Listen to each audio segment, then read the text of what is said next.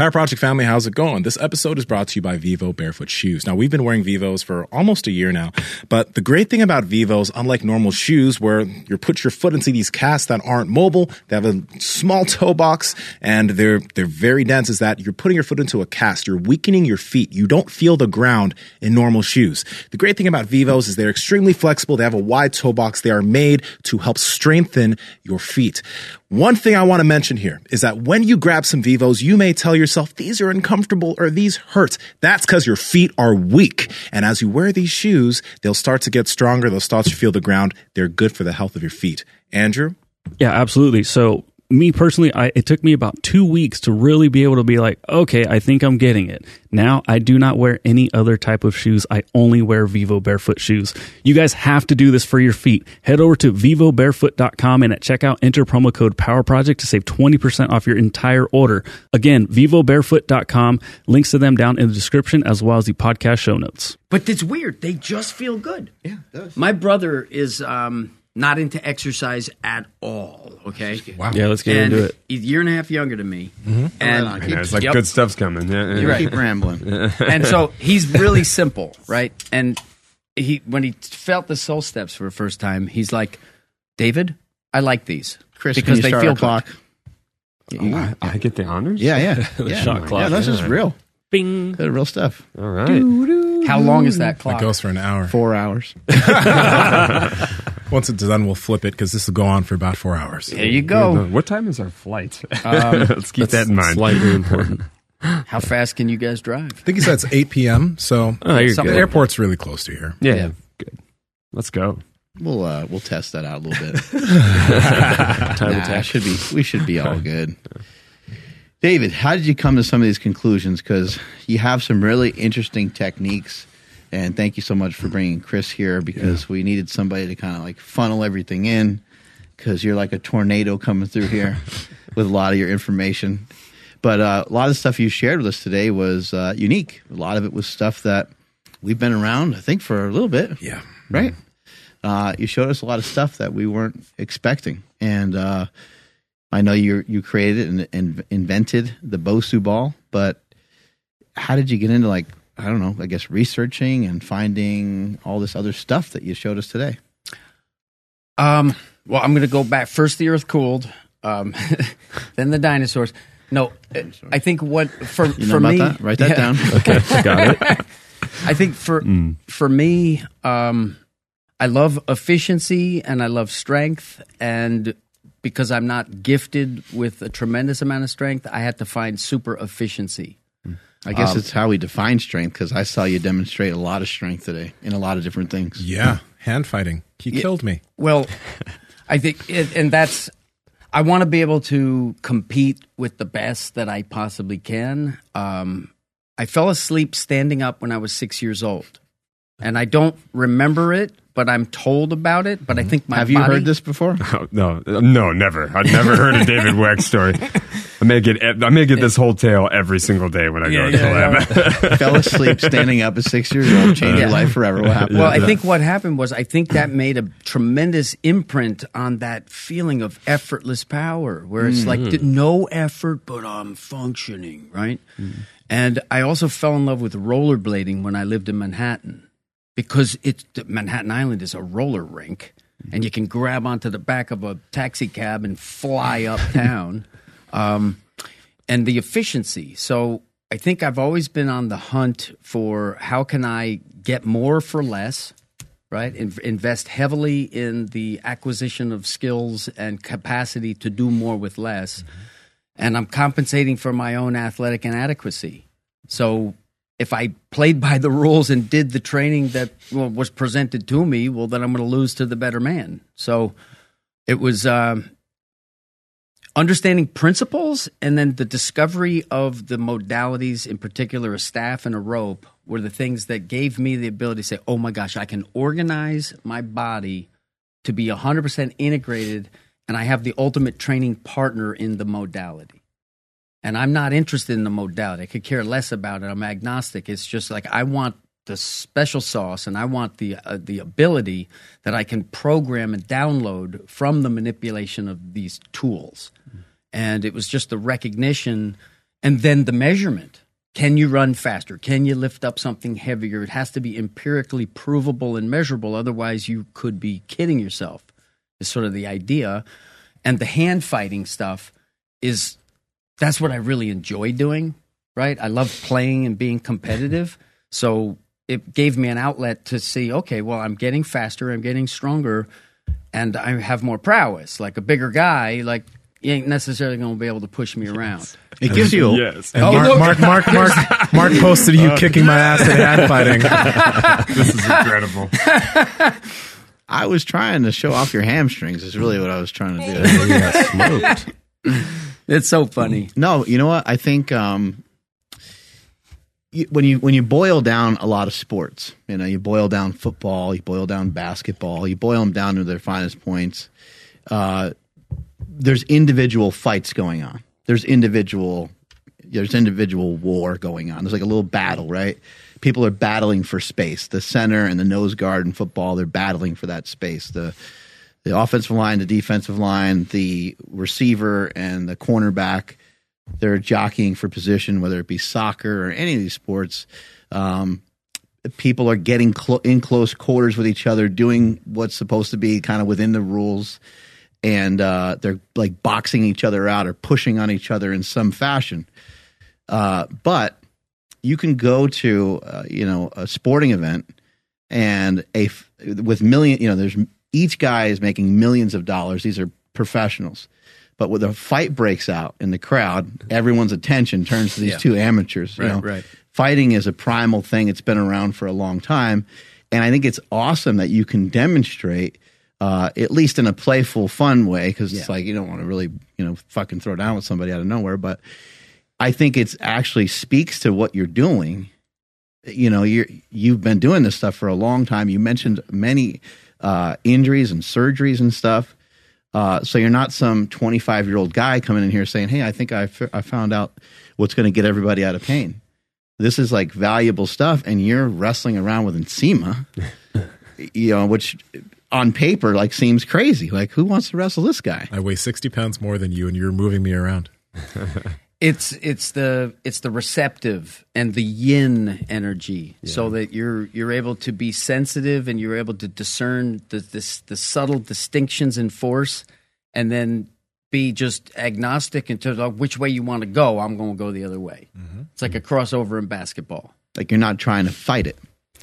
What I'm trying to do is I'm trying to maintain control over my center in a manner that allows me to whatever's coming at me, I can yield to it, I can neutralize it, and then it's my turn to issue it. Understand And it. it, yeah, to understand it and react to it better, right? yes, Yeah, and yeah. and and feeling, and there's there's there's little songs or or uh, sort of things that you say in Tai Chi where it's it's basically um, stick or, or join, stick, follow, don't resist, don't insist. So join, stick, meaning okay, once we're in, I want to feel you because you can fake me out here. You can flinch and I'm gonna no, but here you can't fake me out, right? So I want to join, stick, follow, and then I don't want to resist and I don't want to insist. So whichever way you want to go, all right, you go that way, and then I'll just change and I'll take the other, you know, the whatever presents itself. Mm.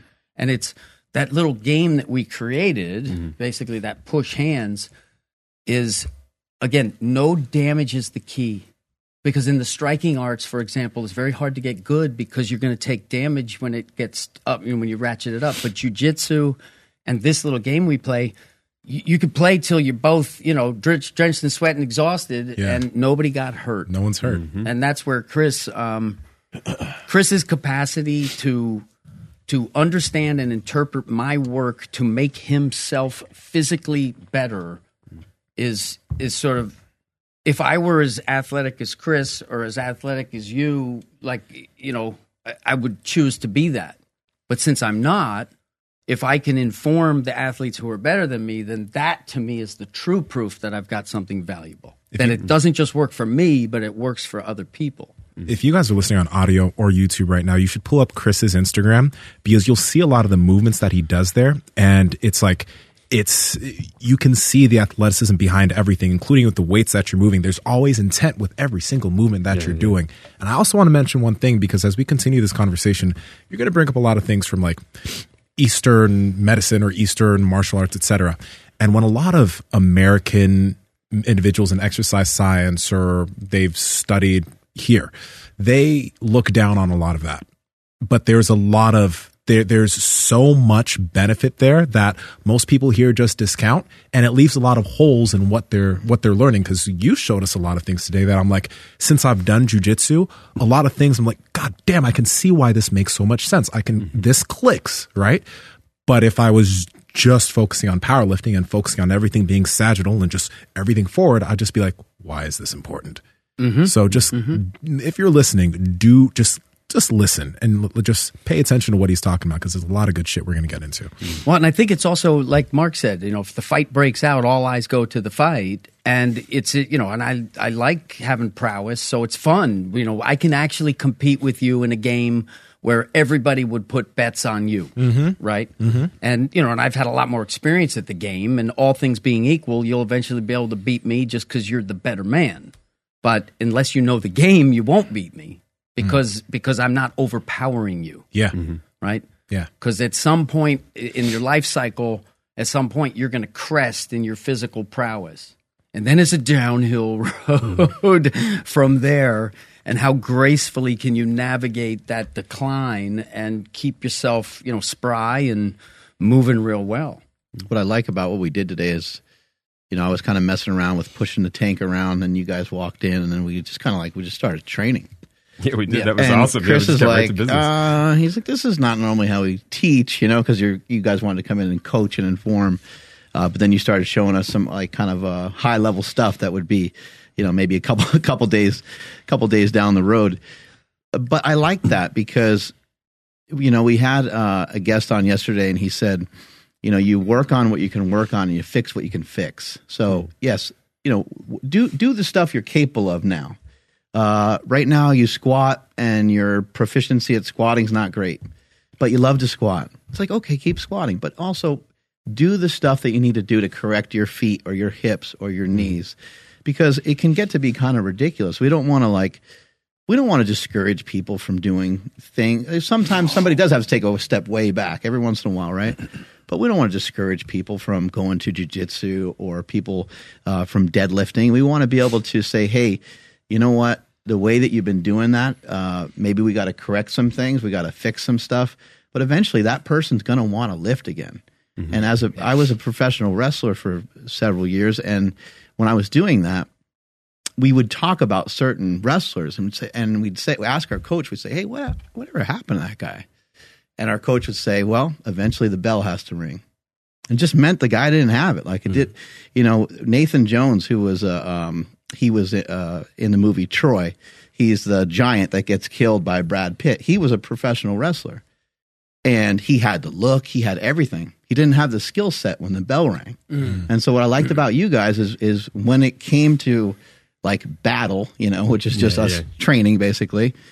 You guys were up for it, and you guys were showing us stuff, and you guys are hopping around the gym and moving super explosively and fast. And I'm like, holy shit! Like I want to move like that. So you guys caught my attention with not what you were saying. I mean, I, I enjoy what you're saying, and I'm I'm trying to follow along the best I can. But I'm like, this is probably some inroads to be able to move this way because these guys probably didn't used to move that way. I certainly did not. So Yeah. that's a huge. Yeah, Well, tell tell tell your story about how we came to work together. Yeah, I mean, from uh, from his from his perspective. Yeah, I mean, I'm I, I was a big kettlebell guy. That's been my thing my whole life, and I was lifting a lot, and I really cared about overhead pressing. Like that's the biggest thing in the kettlebell world is getting a heavy bell over your head.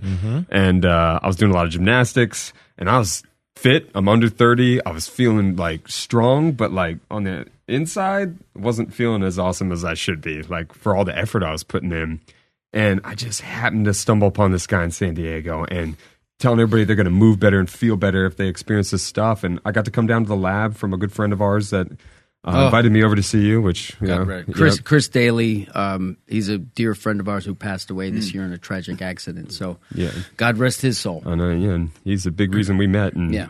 he t- put us in touch. And literally, I come into this place with the mad scientist, the tornado. I actually got to go into his lair, uh, and uh, uh, he showed me something. He showed me the coil. We used that term a lot today. We were playing around with. I got to feel something in like the early stages of it. And experienced something, and it was so profound on me. I think we were, that was going around a lot today. And that feeling in that lower uh, extremities of lap, um, I felt that and literally like went to the gym right after I let you and I, I was I was pressing I was bent pressing 115 pounds over my head at that time, which is pretty heavy. Mm-hmm. And literally just from feeling that, went back to the gym and I put up the 68 kg, which is 150 pound bent press. Bent press is when you put it up over your head, but then you lean Think like, way yeah, to the like, side. think like, yeah, Arthur Saxon. So you're it. pressing. On, Jeez. yeah, yeah. So and I was about 75 at that, that time. puts So it's almost that my same body. position, right? It kind of puts you in that same. Yeah, yeah, it- absolutely. You're, yeah. So I was, it just literally gave me a little edge on something I didn't understand how to connect to and something I was proficient at. So this was that I was chasing bent presses. I was going after it. I loved it. I'm not going to stop doing it.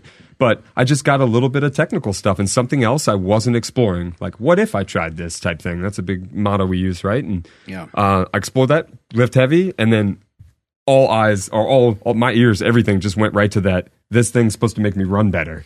And I was excited. Like I can get stronger, I can lift heavier, and I get to run better and just move better and explore. Uh, and creativity is a big piece of what I like to do. So to be able to tap into a whole new way of moving uh, and being able to just explore it in all avenues was huge. and you actually do run, like I think you mentioned earlier. Yeah, I like, used to "Oh, run a lot. yeah." I used to do like I, th- I think I, at one point I qualified for some like world's tough mudder or something Yeah. like that way back in the day. But I used to do a lot of trail running, so I do like running, and I was a pretty good sprinter. Yeah. I didn't do it collegiately or anything like that, but um, Cool. yeah, but I do enjoy. Well, and I would I would also say that um, anybody who was curious about my work, I feed them. Right? You know, like I love to teach and I love to share because again, and we're going to get into this, like the greater purpose of this whole meeting and mm. collaboration and enhancing physical education all over the mm-hmm. world. Yeah. And I think that this is an epicenter, a tipping point where we can share what's true and scrutinize everything, right? And empirical results is always the bellwether, right? But I view this as like we want to encourage a, a, a unity within our fitness industry as opposed to all these factions fighting against each other all the time, right?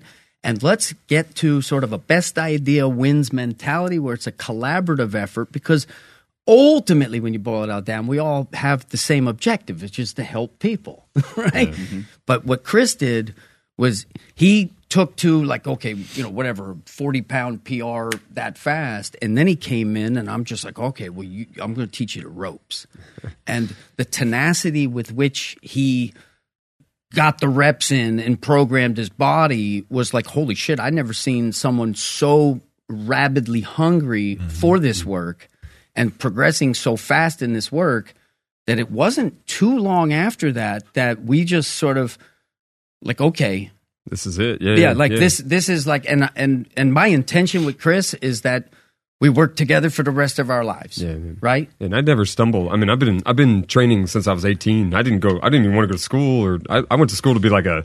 I was a hospitality management. I was going to be a wedding planner. Yeah, you know what I mean? Like I was a totally different thought process in my head, and and like I always kind of danced around sort of these factions you're talking about in the industry because I kind of felt like. Um, like it was it was sticking me to something. I couldn't like express myself and explore mm. things if I was diving into the faction, and it just didn't feel right on me, and it always just drove me nuts. So I sort of learned myself from them. I picked things up myself. I learned that way, anyways. But when I met you, man, just that mission, like it was true. It's like we just we want to combine all that. We want to get under everybody, and we want to help all the factions grow and find carryover between each other. And Yeah, that was and really yeah. And and that's the other thing is that w- what I have products that I invent, right? So instantly I'm suspect and I'm a guy with a gadget, right? You know, okay, he's trying to screw people with the you know thing that makes you weaker and all that mm-hmm. nonsense.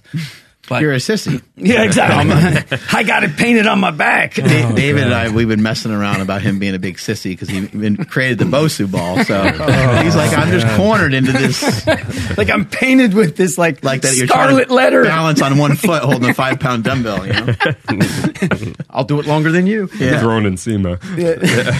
but but you know you think about the wild aspect of people continuing or people joking about the Bosu ball when that thing is an amazing tool for balance, proprioception of the feet, the ankles. Like it's an amazing tool if you use it well. But if you don't use it well and you hop on some lady that's working 40 hours a week that never stands and you have her do a Bosu ball squat when she doesn't even know how to do anything like that with like weight on her back. with weight on her back, okay, there's our problem. But it's an amazing tool. Right. The the pendulum swings, right? So it, and so I'm a product inventor, but when Chris came on and we were boiling down, okay, what is WeckMethod, right?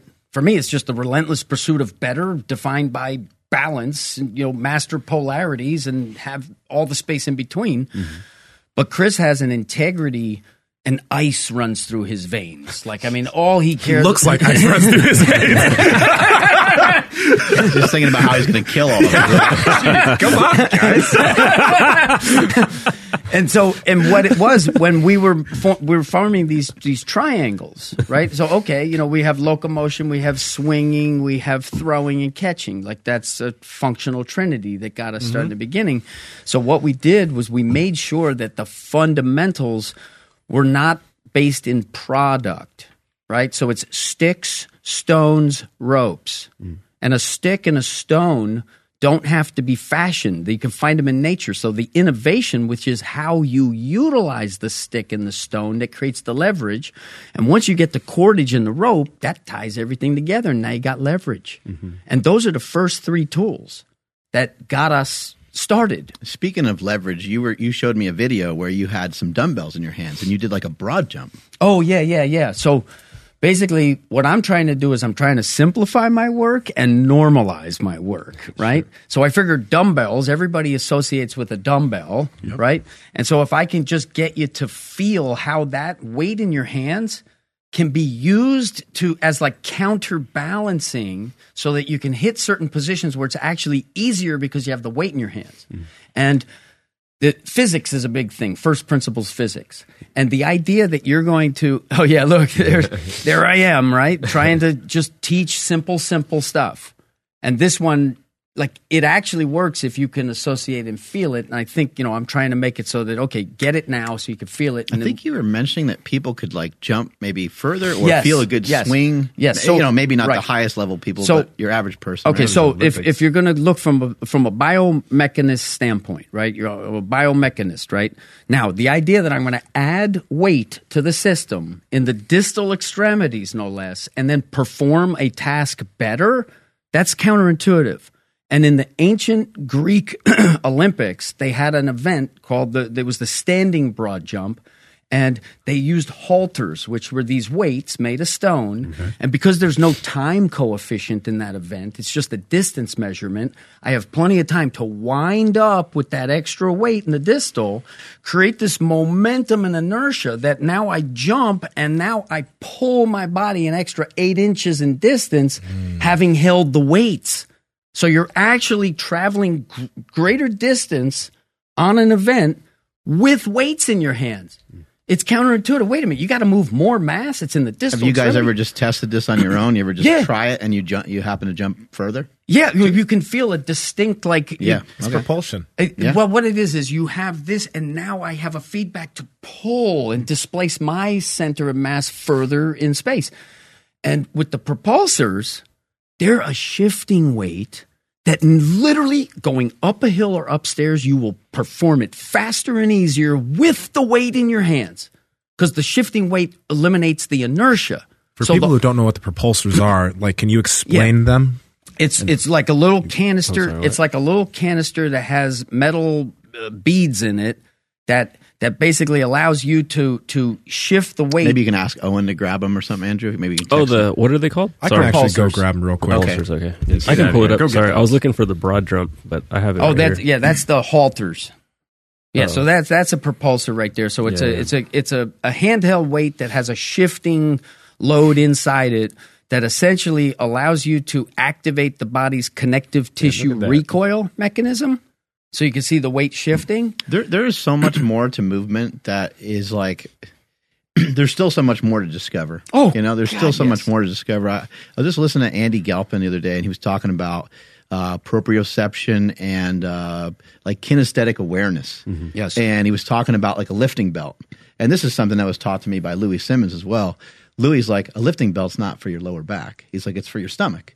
He's like it's for your abdomen to brace your stomach and and to wear a lifting belt properly. You don't cinch that thing down all the way. You leave it open a little bit. You should be able to get your fingers in there and then breathe into the belt. Fill it in. and fill it in. He's like it's a, more of a support system for your stomach. And what Dr. Andy Galpin said in uh, with a lot of research to back it up is that your abdomen will actually get stronger from wearing a Yes, belt where correct. people think that Correct. it wouldn't get stronger. And so in the case of something like my product, the slingshot, you can get stronger by actually wearing it because you are bringing awareness to these uh, muscles and things that you're using. Uh, you can make an argument for uh, an elbow sleeve or knee sleeve where people are like, "Hey, that's that's cheating. It's allowing me to do more weight." Uh, maybe that's so, but it's also adding a lot to your training. And what you guys, what you created here with this uh, propulsion, I think is is really an interesting thing because you have weight, and it would sound like it would be something that would slow you down, but it's like twelve ounces per hand, right? Yep, twelve ounces per hand. So it's you know the size of your average soda or Budweiser in terms of weight, and the that shift is the key because when the weight shifts, we've effectively eliminated the inertia out of the momentum inertia physics equation. So if you have a mass and that mass is moving, it has a momentum, and to slow it down is hard because it has an inertia based on that momentum. So you're putting on the brakes, but there's a lot of weight to slow down. Ugh, so it takes a long time. This shifts. So when you stop going down, the weight's at the top because you're faster than gravity on the way down. Mm-hmm. And now you're stopping a piece of plastic that weighs next to nothing. So there's no restriction on how fast you can stop it. And the instant, we're talking fractional seconds here, the instant you stop it, it comes down and hits with a load. We're trying to calculate it. We believe that the load from 12 ounces for a like microsecond, 35. it's I think it's pl- it's in it's in excess of 40 pounds of spike load, and then it disappears as fast as it showed up. And so it's literally like you know the difference is if you if, if where the cameras, but if I take my finger and I do that versus I take my finger and I do that, right? Oh, there's the pulsar, boom, boom, boom, as opposed to mm, mm, mm, right? And so that's what it does. And if you when I, I, dis- like what you're saying here because you gave me an analogy earlier about uh, if you were trying to lift a piano. yes, and if a fly was to land on the piano, like you wouldn't, it wouldn't register in your mind. right. But if even 40 or 50 pounds went on the piano, you would notice it. But if it only went on there for a split second, Mm. you might not even recognize it as well. Like if the ti if it's not on there for that long, it, you might not pick it up. and it might if it if it didn't cause you to fail it might actually cause you to bump the piano up Because you felt the strength of it. because yeah so reacted your to body. Mm-hmm. reacted to that strength and I've Never heard this one. when when, Yeah. when I um when I discovered that core fist the the skeletal alignment Yeah, we gotta get into that one too, yeah. so but when I discovered that right and it was May first two thousand ten Shane Mosley fighting Mayweather he hit Mayweather in the second round I jumped up went like that and later that night I went like that and I was like and I felt it. I was like, oh my God.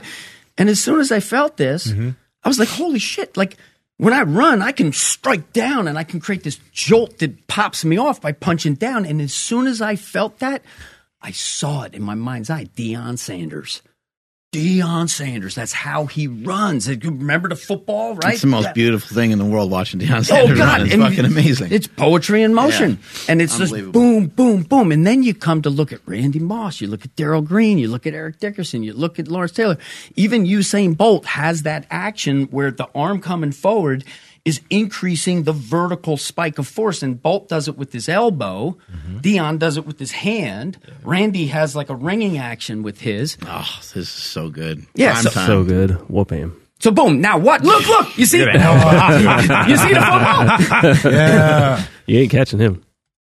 Deion Sanders. Oh man, he Boom, was so ba-doom, boom, much boom. fun to watch. He's Well, always he's- dancing on the field and. Prob- probably the most explosive, game changing, uh, big playmaker in the NFL. You see, you see the football? You see the way he brings it down? He's creating a greater ground force. that suit, that suit was so good.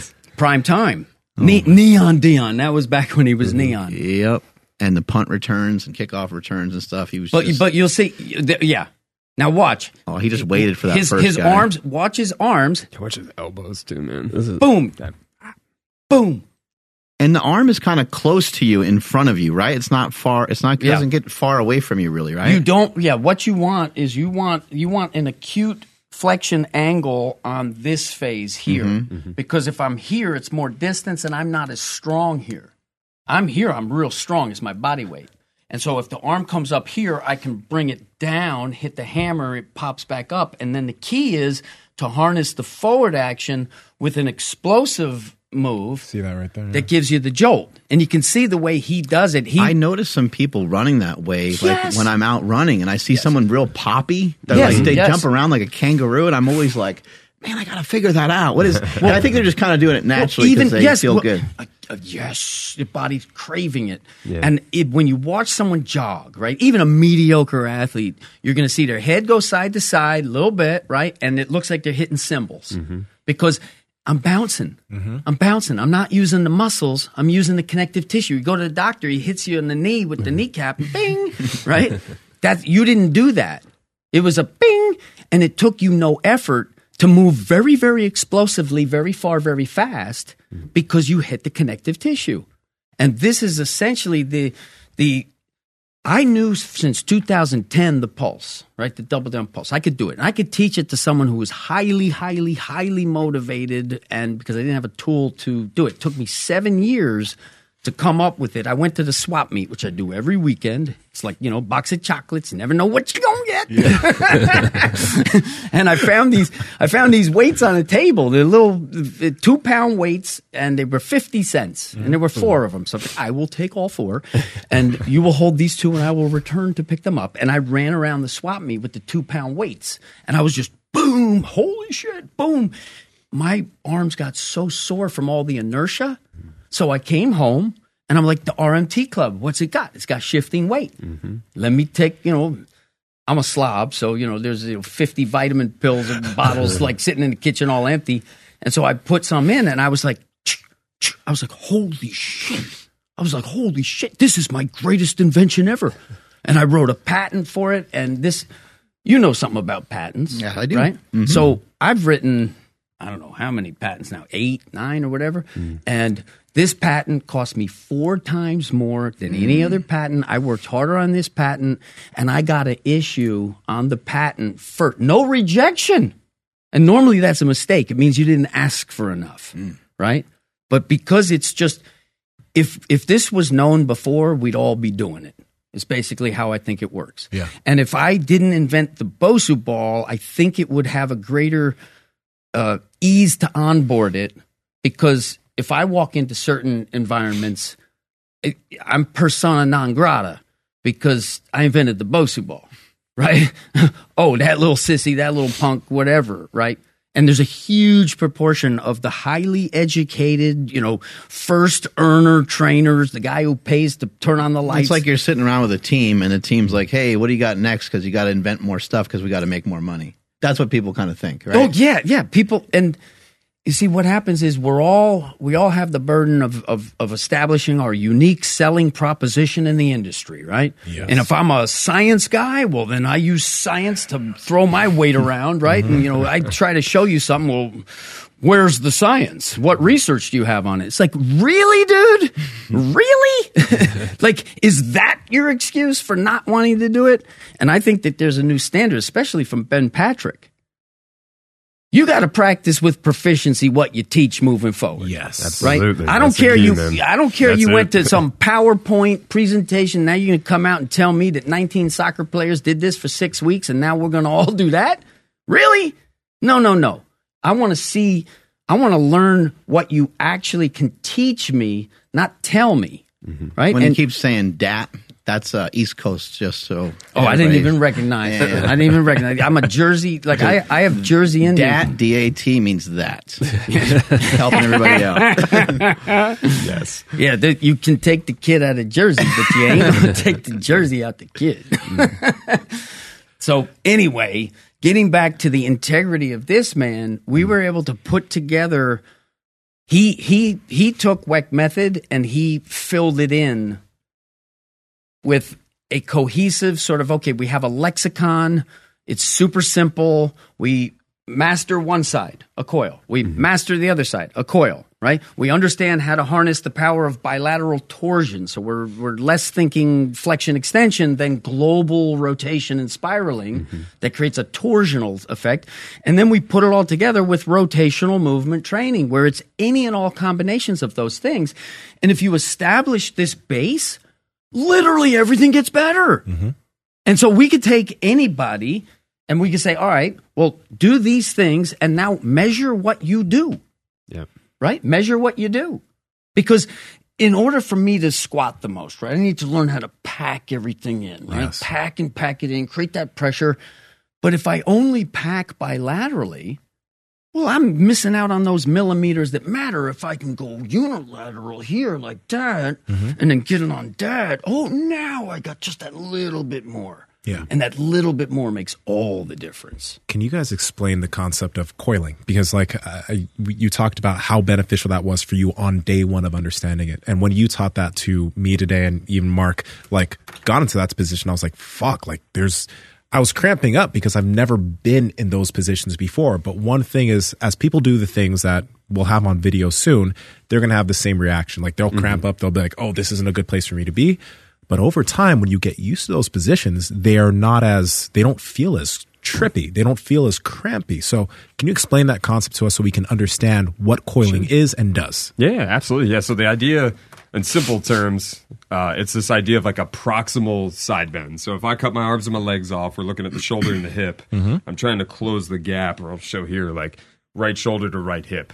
And if I can maintain that and maintain that proximal side bend, that's the coil. And all it's right? not just a side bend like right right and then the the thing that makes it honed a little more, and where you start getting that more advanced feeling that most people probably won't actually feel if they're going to watch something and just try it out for themselves. They're mm-hmm. not going to find it. They don't have that hands on yet. Is that we start having the external cues? What are we trying to direct all of this intent to? And that's where things start shifting. The eyes start going in certain positions, and then I start to get a deeper feeling or sensation in that side bend. Right? and and and what I would say for for the geeky for the geeky people out there like myself who likes geeky stuff, you have a man named Gracovetsky mm-hmm. who basically defined a spinal engine.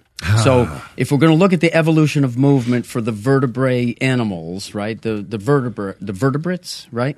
Mm. So it starts Piscean.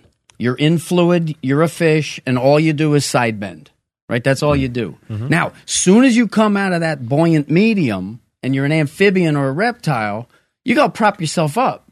And the, the amphibian reptile has that lateralization. They're not sagittal like a mammal, so they're here.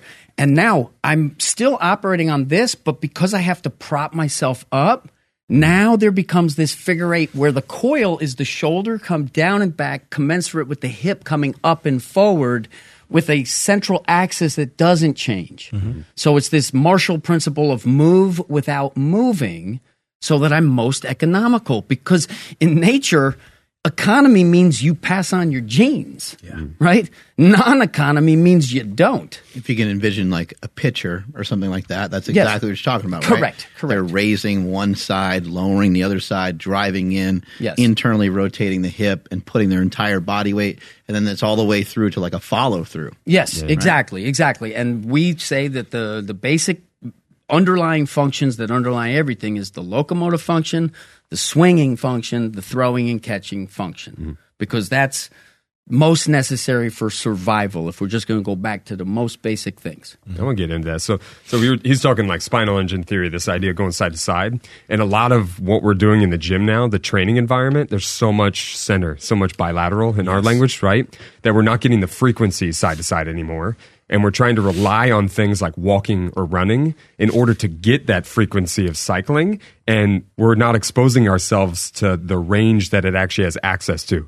So that idea our foundation or coiling core it's teaching us to create like isometric holds here to develop a position or posture and understand that that's a safe place to be and develop an awareness of it. So that now when i go for my 30 minute jog i'm tapping a little more range and i'm getting better and better reps every time so that that's the big thing we're doing is we're, we're creating frequency in a new range of motion. We're just exposing a range of motion. We're giving it external intent so that it's driven to something, and now we can get volume in it, and then it's just normalized. It's And- the same thing. And it's the fundamental of balance. a balanced system Mm-hmm. is right now ready.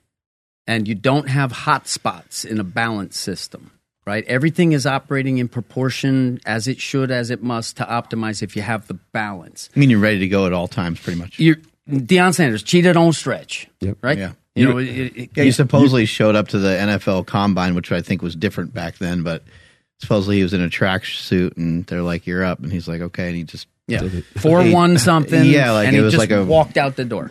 that. Yeah, that's the yeah, that's the legend right there. But Yeah. actually, this morning, like we've just come in and we all sort of like just started going ham on Yeah. everything. But you kind of there was a moment you mentioned something, and then I think we kind of got separated before we got there. But you were you were talking about like warming up or prep or I think something like that. You asked a question on that, and I oh yeah, start- just said uh, stiffness. Yeah, yeah, yeah. it's different. We started talking about something like that, right? And uh, I was kind of like a lot of people my age, like they they go to get up, and even even some family members and some people that are uh, even a little older than me, but they'll kind of get up, and it takes them a second to kind of get out of that uh, kind of stuck position. They're kind of bent forward, and then then they're okay, and then they can kind of move around. But even uh, Stan Efferding, who we had here a while back, he was kind of in awe of Dr. Shawn Baker, who we had here. Oh, yeah. and he I was like, Yeah. Shawn, like you don't because they're the same age. They're both like fifty three.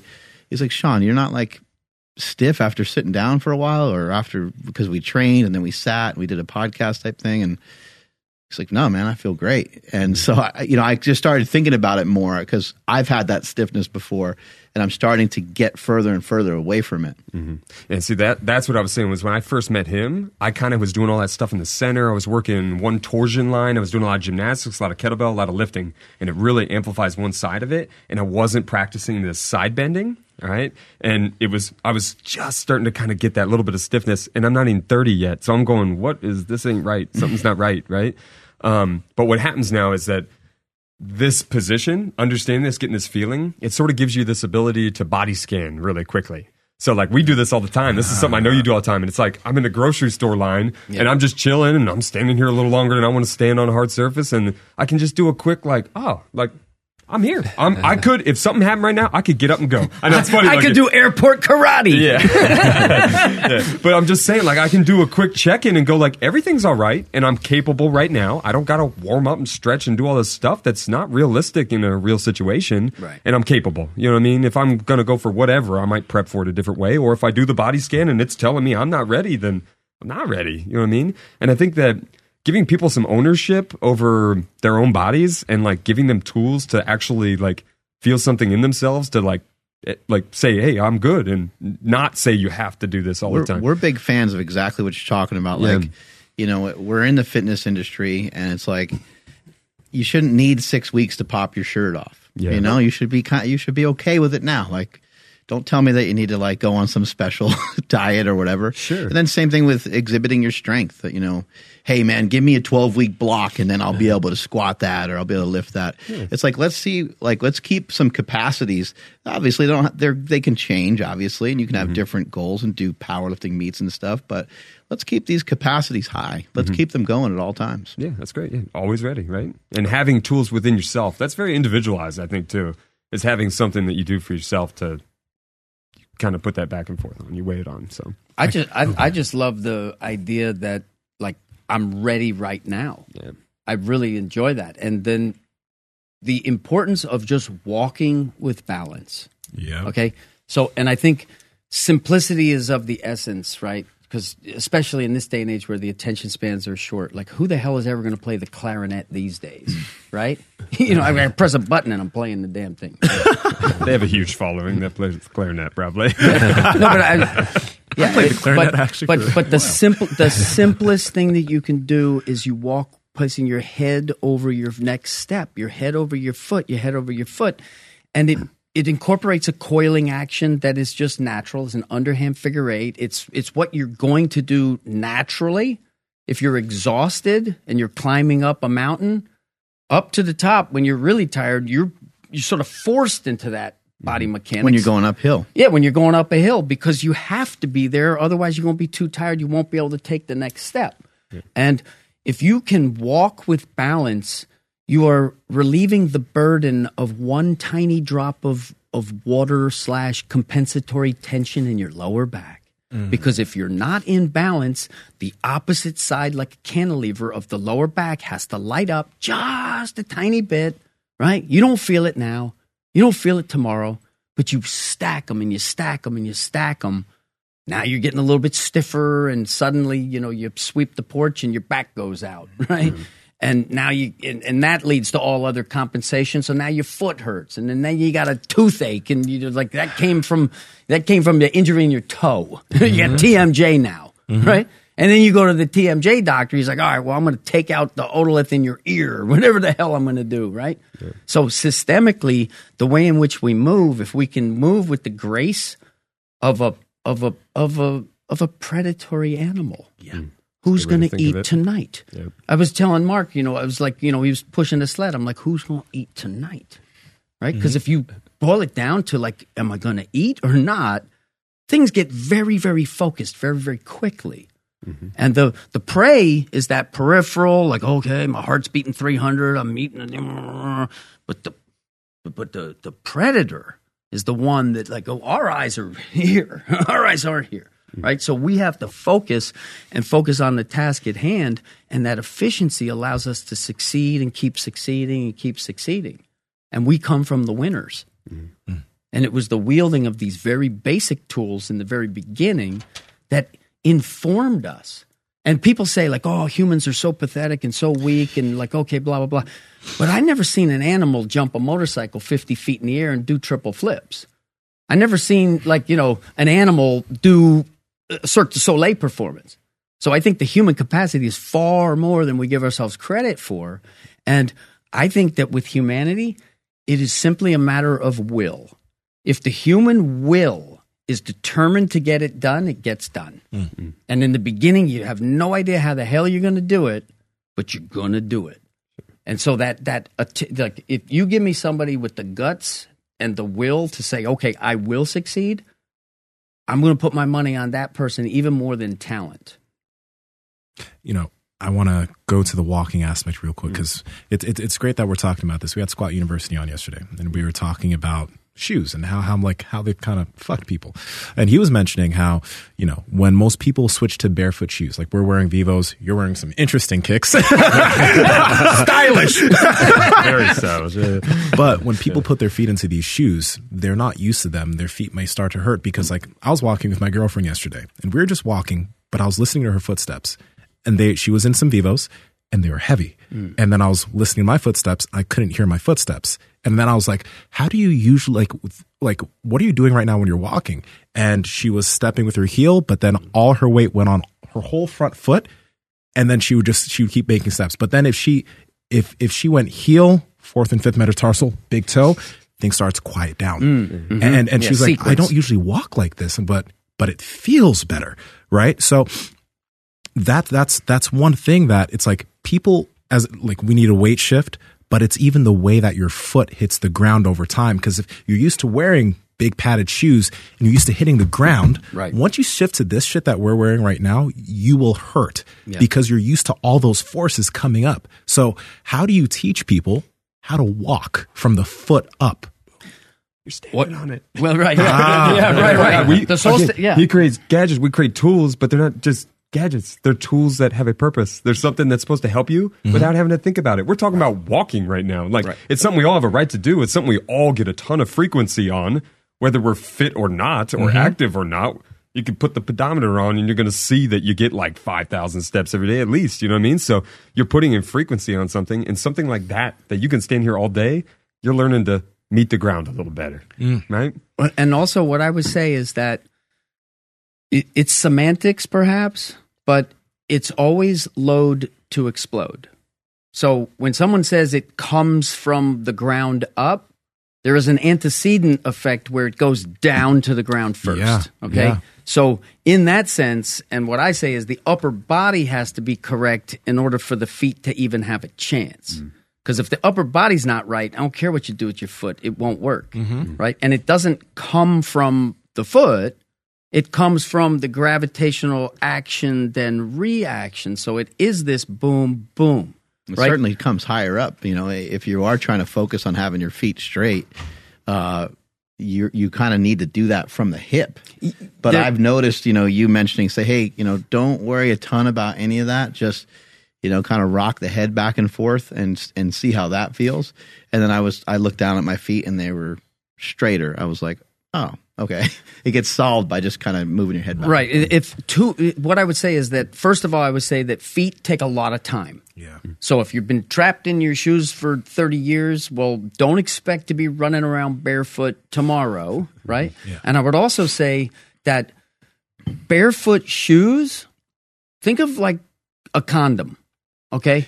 You know how thin a condom is and you know, I don't like them. Um, anyway, right now, th- now think about a barefoot sole and how that deadens the proprioception and the sensitivity of the foot. So, what I would say is that find a very safe environment and actually go barefoot because now you're getting that instant to instant feedback where you will do it better than you will in a barefoot shoe. Absolutely. And so now you you you sort of strategically, physically say, all right, I'm going to do it barefoot here. Now I'm going to put on the shoes and try to replicate that same feeling. I do things extreme. So when I went on my barefoot journey, I got a pair of five fingers, and I went a hundred days straight. No matter come hell or high water, I'm wearing these. And I was in New York City. And I remember just walking and walking and walking on that perpetual flat cement. Mm-hmm. And just my feet were killing me mm-hmm. because I hadn't figured out the exact sequence yet. And I remember the best relief that I had was on the corner with those yellow dots. Mm. like, oh God, because there was a little differentiation. The f- the world is the Earth is round, but the the ground is flat because the wheels of commerce must roll, and we need them paved so we can get slingshots from here to there. can, you, can you tell us about the sequence though? Because like you talk a lot about the big toe. Can you tell us about the sequence of what the foot should be doing when Yes. you're walking? Because I think Yes. that's a foreign thing for a lot of people. Okay, so basically, with the foot, I want to first say this. So we're going to go back to sort of the embryology, right? So when the foot comes out of the body as a limb bud on the Wolffian ridge, for all these, it, the, there's a center line on the side that's called the Wolffian ridge, and that's what emanates the feet and the hands. They sprout out to the. You don't have a leg, you got a foot. Okay. And so basically, the foot comes out like this. And so it comes out and then it rotates like that. So the bottom of your foot is really the front of your body. And the top of your foot is really the back of your body if you go back to origin. Oh, Okay. okay. So now, if we start looking at structure, you, we have integrity of of strength on the outer edge hmm. of the hand and the outer edge of the foot Yeah. because we're tied into the substantial bones. In the foot, the fourth and fifth metatarsals, so the fourth and fifth toes, they tie directly into the calcaneus. And the first, second, and third toe, they ride on top and tere- and and they tie into the talus on top. Mm-hmm. So we say it's like your first floor is the ground floor, which is the outside. That's the fourth and the fifth. And so what you're doing is you're receiving on the outside strong. So that's our go. And then we have a go to where we mm. pass it off to the long. Yep. And if that sequence is correct, everything moves well, right? If the sequence is interrupted where you go too soon to the inside, now you have what we will call like a collapse, mm-hmm. right? You know, oh well, you know, your your your inside of your foot's collapsing because the second floor wasn't buttressed and supported by the first floor. And so your general sequence is going to be that you initiate on the outside, somewhere, you know, in the back if you're walking slowly, and then more in the fourth and fifth metatarsal head, the ball of the foot if you're running fast, but it's outside, and then to inside, and it comes off the big toe. You should grab a step, if you don't mind. Oh, yeah. this is the perfect. If you were actually to step off your step, Yeah. That's it. Uh-huh. That's it. Literally, it will take you through the same thing. If you stepped on it and stepped off of it, it's going to run you through it. Yeah, this is a sole step right here, and it, it puts you on the outside of your foot. I see what you're it's talking about. uh, on an Yeah. angle, Pulls and you then to the inside. It, it cocks the spring. It cocks the spring of the big toe, and it prevents collapse because you can't collapse because it's it's it's the the weight is going to the outside heel Yeah. from the big toe, but then the inside heel is coming to the outside ball. So it's sort of this X of force that standing still is dynamic. It is happening, mm-hmm. gravity, right? So you're accelerating, but we're buttressed against the ground, so we're not accelerating. But if I drop, and you know, it's happening right now. So it's standing still is a dynamic activity from the nervous system, and you mm-hmm. have that excitation of, of extension, and you know you'll see it, especially somebody's watching TV and they'll start to do that. You know what I mean? Like that's a reflex that your body wants to have, maintain that efficient vertical orientation, mm-hmm. right? And so basically with the foot, when you're on this, you're sort of cocking the spring and getting it so that when you get off, your foot now understands that motion from the outside to the inside. Picture like passing a basketball. If I'm if I'm here and I'm passing a basketball, mm-hmm. I go here and I follow through. Yep. Mm-hmm. Right? And the foot's very similar. And the big toe, it's fascinating when you get into the anatomy because the reason why the core fist works is because I'm keeping the last digit straight so I can triangulate the bone structure and the triangles are strong. But in the foot, it's different. Th- This the muscle that the tendon that attaches to that joint in the hand, this one, it rounds up and it crosses your elbow. Hmm. So this PIP, the proximal interphalangeal joints for the geeks, right? Your second digit or whatever, your second uh, joint in the finger. If you're not a geek, we're able to do that and can create a continuity. But in the foot, the second joint in the foot only goes to the heel. So it's a very short intrinsic foot muscle to there. And it's the tips of the toes that run up into the shank, right? You know, up in the calf. Mm-hmm. And it's cross lateralized, meaning that the big toe has a tendon that comes at the tip. It supports the inner ankle and then it comes to the fibula on the outside. And then the four toes here, they come up, support the inner ankle, and they start on the tibia. So you have this like cross hatching, and the tip of the toe is the important finishing touch Yeah. Right? It's the tip of the toe. Mm-hmm. And then it's a modulation of the tensional balance. So you're you're you're not applying too much force too early with the toe. You've created the angles where you can create an advantageous connective tissue. I call it almost like a clawing action, not pawing, but clawing. Because you got to go back in, in just evolutionary theory, whether you believe it or not, just let's tell the story and, and play it out. If we come from those that sort of, you know, lived in trees, right, primates, Yeah. you're interacting with a rounded surface, whether it's the trunk of a tree or a branch of a tree. And if you look at a foot, it looks a lot like it's supposed to articulate and do that. And if I were if I were God and I'm building it intelligently, mm-hmm. well, give me fucking wheels or a rocket ship or something. Yeah. Why do I have all these tiny little joints that are going to cause all these problems? Mm-hmm. Right. And if you look at the actual mechanics of somebody running, like Eliud Kipchoge, the greatest marathoner of all time, never injured, all you know, the best times Yeah. if you look at his feet and you're, you know, just got out of your little, you know, biomechanics kinesiology course, you're going to tell him that he should never run another step because he's collapsing in and blah blah blah blah blah. So, yeah, El- Eliud curious to see what you're talking about here. right? So if you look at his feet, and if, if slow motion's easier to see it, but in in that group of people right there, if you if you go slow, you're going to see more than half of them are going to look like the- you know the biomechanist is going to look at that and say wait a minute here. They shouldn't do it. They're collapsing. But what they're doing is they're you see you see look at look at the shoes. Yeah. see the guy behind him? Look at his left foot. Boom! Look at that. It's it's quote unquote falling in. Mm-hmm. Right? Yeah, it is. but what we're doing is we are doing the best we can, which with the structure that came before us, right? Mm-hmm. If you look at the look, look, boom, you see his right foot. Yeah, you and see his, his foot is uh, as he's as he's pushing his foot forward, his foot is pointing outward a bit. Yes, yes. His foot is pointing outward, and that gives him this acceleration angle off You know what the though? inside. The best people are just intuitive. He, how much thought has he put behind that? He probably doesn't a Probably- fuck. Probably very little. And Right? it's only through injury and pain that motivates Yeah, you to yeah. seek solutions. Yeah, ma- yeah. Maybe, But look at his left foot. Look at his left foot. You see that right there? Mm-hmm. Boom. Boom. Most people who are in the exercise game would be like, oh, Look he at needs. that left hand, by yeah.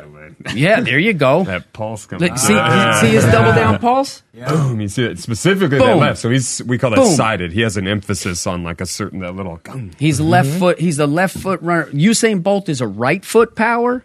Tyson Gay is a left foot power. Most people have a left foot power because you're right handed and you jump up with your left foot. You got to also keep in mind, like he's in very specific shoes. This is this is you Yeah, know those are the Nikes. this is him hauling ass going full blast. You know what I mean? Like it, it's, I'm, you know, who knows how he normally trains, but that uh, one foot does look like how does he not have pain there from that thing getting so much torque? The heel keeps going in, but he is toe striking too, right? I mean, Well- he's hitting that toe first, right? No, no, no. Look at You it. don't real, think so? No, because I've looked at it super slow. You see how? Ah, he's you see heel. that? It's hits that the heel. outside. It, it's oh, he's like middle foot, maybe. I under, I understand. I think yeah. Is it's- it the it's outside of the right foot? there. Yeah, it's the outside. I want that shoe. I want to feel what that shoe feels like because I don't think I could even I've understand tried it what's on. happening. I've tried it on. without It's a that shoe. very propulsive shoe. It's a very fast shoe. And you probably, as you hit, you don't feel those shocks up the system. Well, what also what's happening is he's yielding at the pro, at the precise time that by the time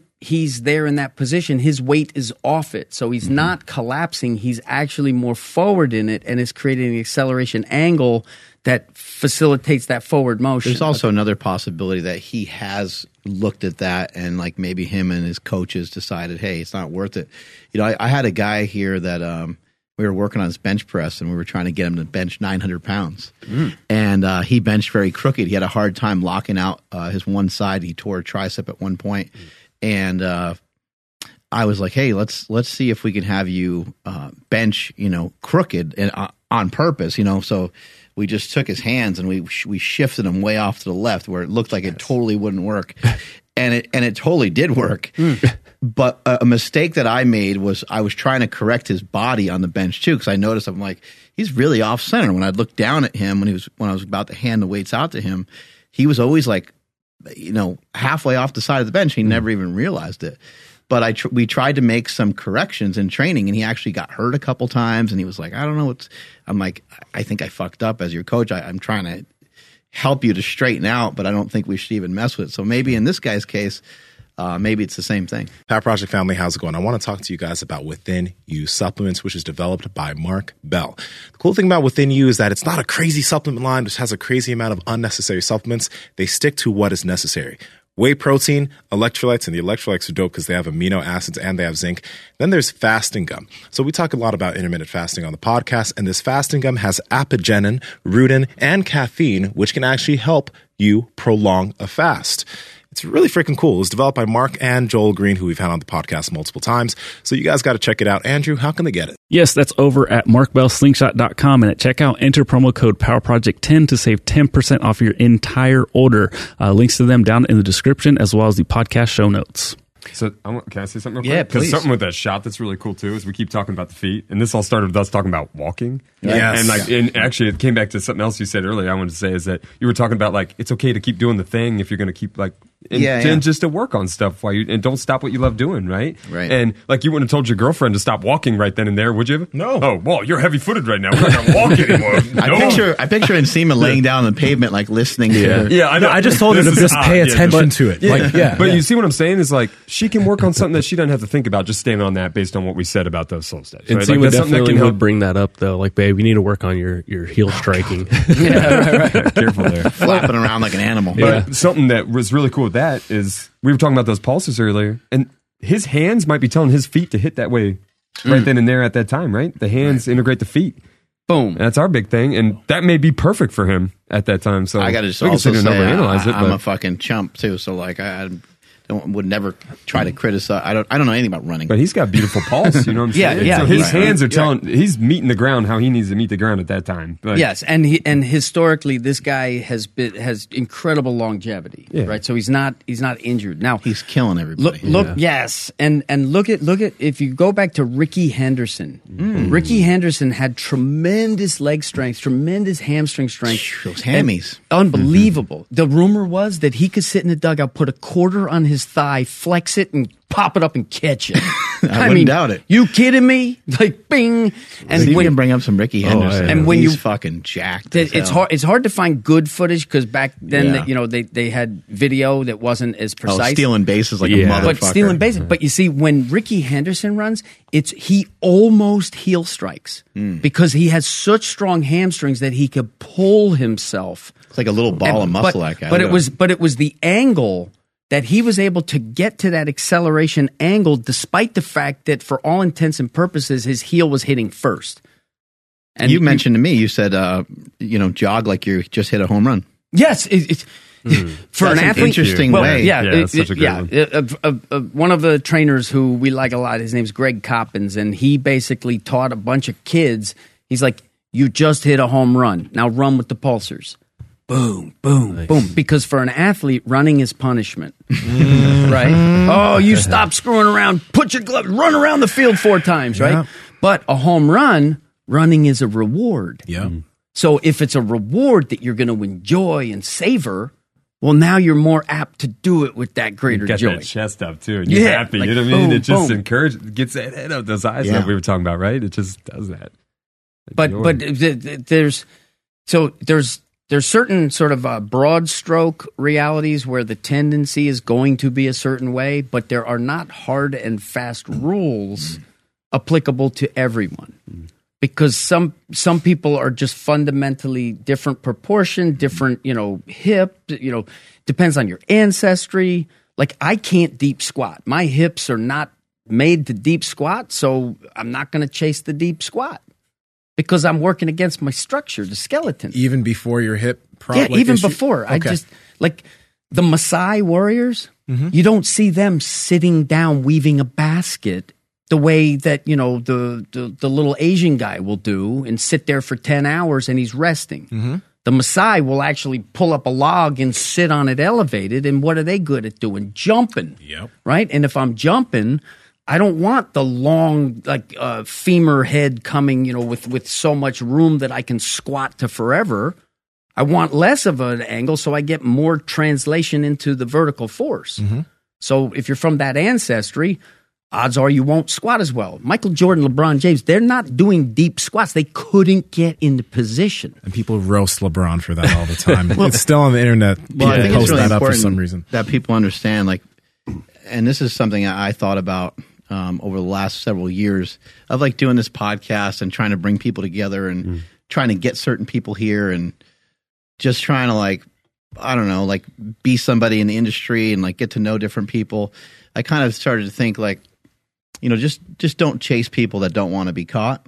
But I also think that you shouldn't chase things that you can't catch anyway. Like I don't want to say that you can't catch it and you can't do any better because you could certainly squat lower, but you may have some restriction in squatting as deep as somebody else.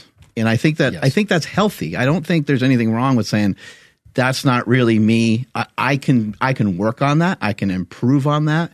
And who knows where it will go because you don't want to put limitations on it. Right. But I also don't think it's a great idea to try to catch. It's going to be mm-hmm. very difficult to catch everything. Sure. So you got to be a little cautious on what you're trying to go after. Yes, Yeah, absolutely. you don't need to chase something you don't care about. well, and a square Yeah, peg, a, that's that don't, too. don't wait. Yeah, don't waste the energy. well, a square peg through just the because somebody round told hole. you to, if you don't actually care about it, why, why are we putting time into it? Well, right? I, Yeah. I remember I remember when it was sort of, you know, several years back, you know, that 2012, 13, 14 ish, like the deep squat, like you're a substandard human being. You can't sit down in your deep squat, right? Oh, okay. Well, better, I better do that. I better do that, right? Well, you, if you're working up against buttressed against structure, bone structure, it's going to take a long time, and I'm probably doing damage if I'm improving my range of motion just because my skeleton doesn't like to do it Yeah. right? And it makes you better at certain other things, perhaps, mm. right? So there's a, there's always the give and the take. And some people are so naturally gifted that they can do it all. Yeah, I'm gonna throw something. I'm gonna throw Ben a bone too, Ben Patrick, because ever since you've kind of been like exploring ATG and all By that. By the way, I love I Ben know, Patrick. Dave's obsessed. Okay, I got a uh, man crush on Ben. but but He's great. He doesn't shit talk people either. Yeah. He, he, No, he he continues to take things in from everybody. Yes. Well, and there's other people that will. Anyway, Yeah, you were but, saying. Da- but Dave, he squats with a slant board now, and he squats deep. So he's Yeah, sitting here right. talking about he doesn't squat deep. But Right. the other day, I'm sitting at my desk in the lab, and mm-hmm. I just hear, "I never squat this low. I never squat like this, and I love Right, it." So you right. know what I mean? Like, Well, and and it was well, a positive. That mentality well, behind it was positive. and And I there's got- something good. Well, and I Yeah. got something to say too about this because I remember I was at JFK Airport. It was late at night, and I was waiting for a taxi because there's no such thing as Uber back then. all right. Actually, I think I was waiting for the subway because I was so cheap, Fru- frugal, and there was a cement like uh, sidewalk and then a cement slant. And I remember standing on that slant, and this is so many years ago. And I was standing on that slant, and I was squatting down. I was like, holy shit, this feels really good. But then I was too much of a wussy to. You're going to put something under your heel and you squat, you sissy. That was absolutely forbidden in the weight room. Like, what? You're going to elevate your heels, you little pussy. Like, yeah, with the ten pound plates and yeah, stuff. yeah. I mean, that was literally, if you did that where I came up, you get the hell out of here. yeah. Get the hell out of here. No, no, you got to have them on the ground. But th- this comes back to that idea of regression, creating an environment that feels safe and mm-hmm. comfortable. for That's what somebody Ben's to- genius yeah, is. it, it, Ben's making that genius- accessible to people, and let's just change the mindset and all that. People right? will be so uncomfortable trying certain things that they'll be very distracted. yeah, yeah. You know, you guys were showing me some stretches and some movements, and like I'm, I I can sometimes just be like a little bit of a slow learner on certain things. You guys saw some of it. Uh, that was my history growing up as a student, and maybe I'm stuck stuck there somehow in my own memory or mind or whatever. But it, it usually does take me a little bit to pick up certain things. Um, but like if you go to show me a certain stretch, you're like, "Hey, come over here and try this on the ground." Immediately, I'm thinking like the ground even kind of hurts, you know, like kind of hurts my butt, kind of hurts my hips. So Yeah.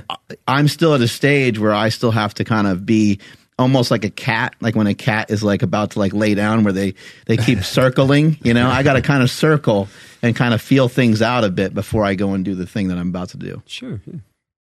Yep, got to get yep. comfortable. body scan. That's that body scan. Yeah. you Yeah, know right. your body. That's your little scan. Like, hey, this is not right right now. And either you can put value in it and find a regression to go after it, or wait on it. Right? Well, let's go back to what you said about the squat too. Yeah. Is uh, we have to reframe. You know, we have to reframe uh, our brain because you were saying that like you uh, you know have so much trouble with a squat, Mm.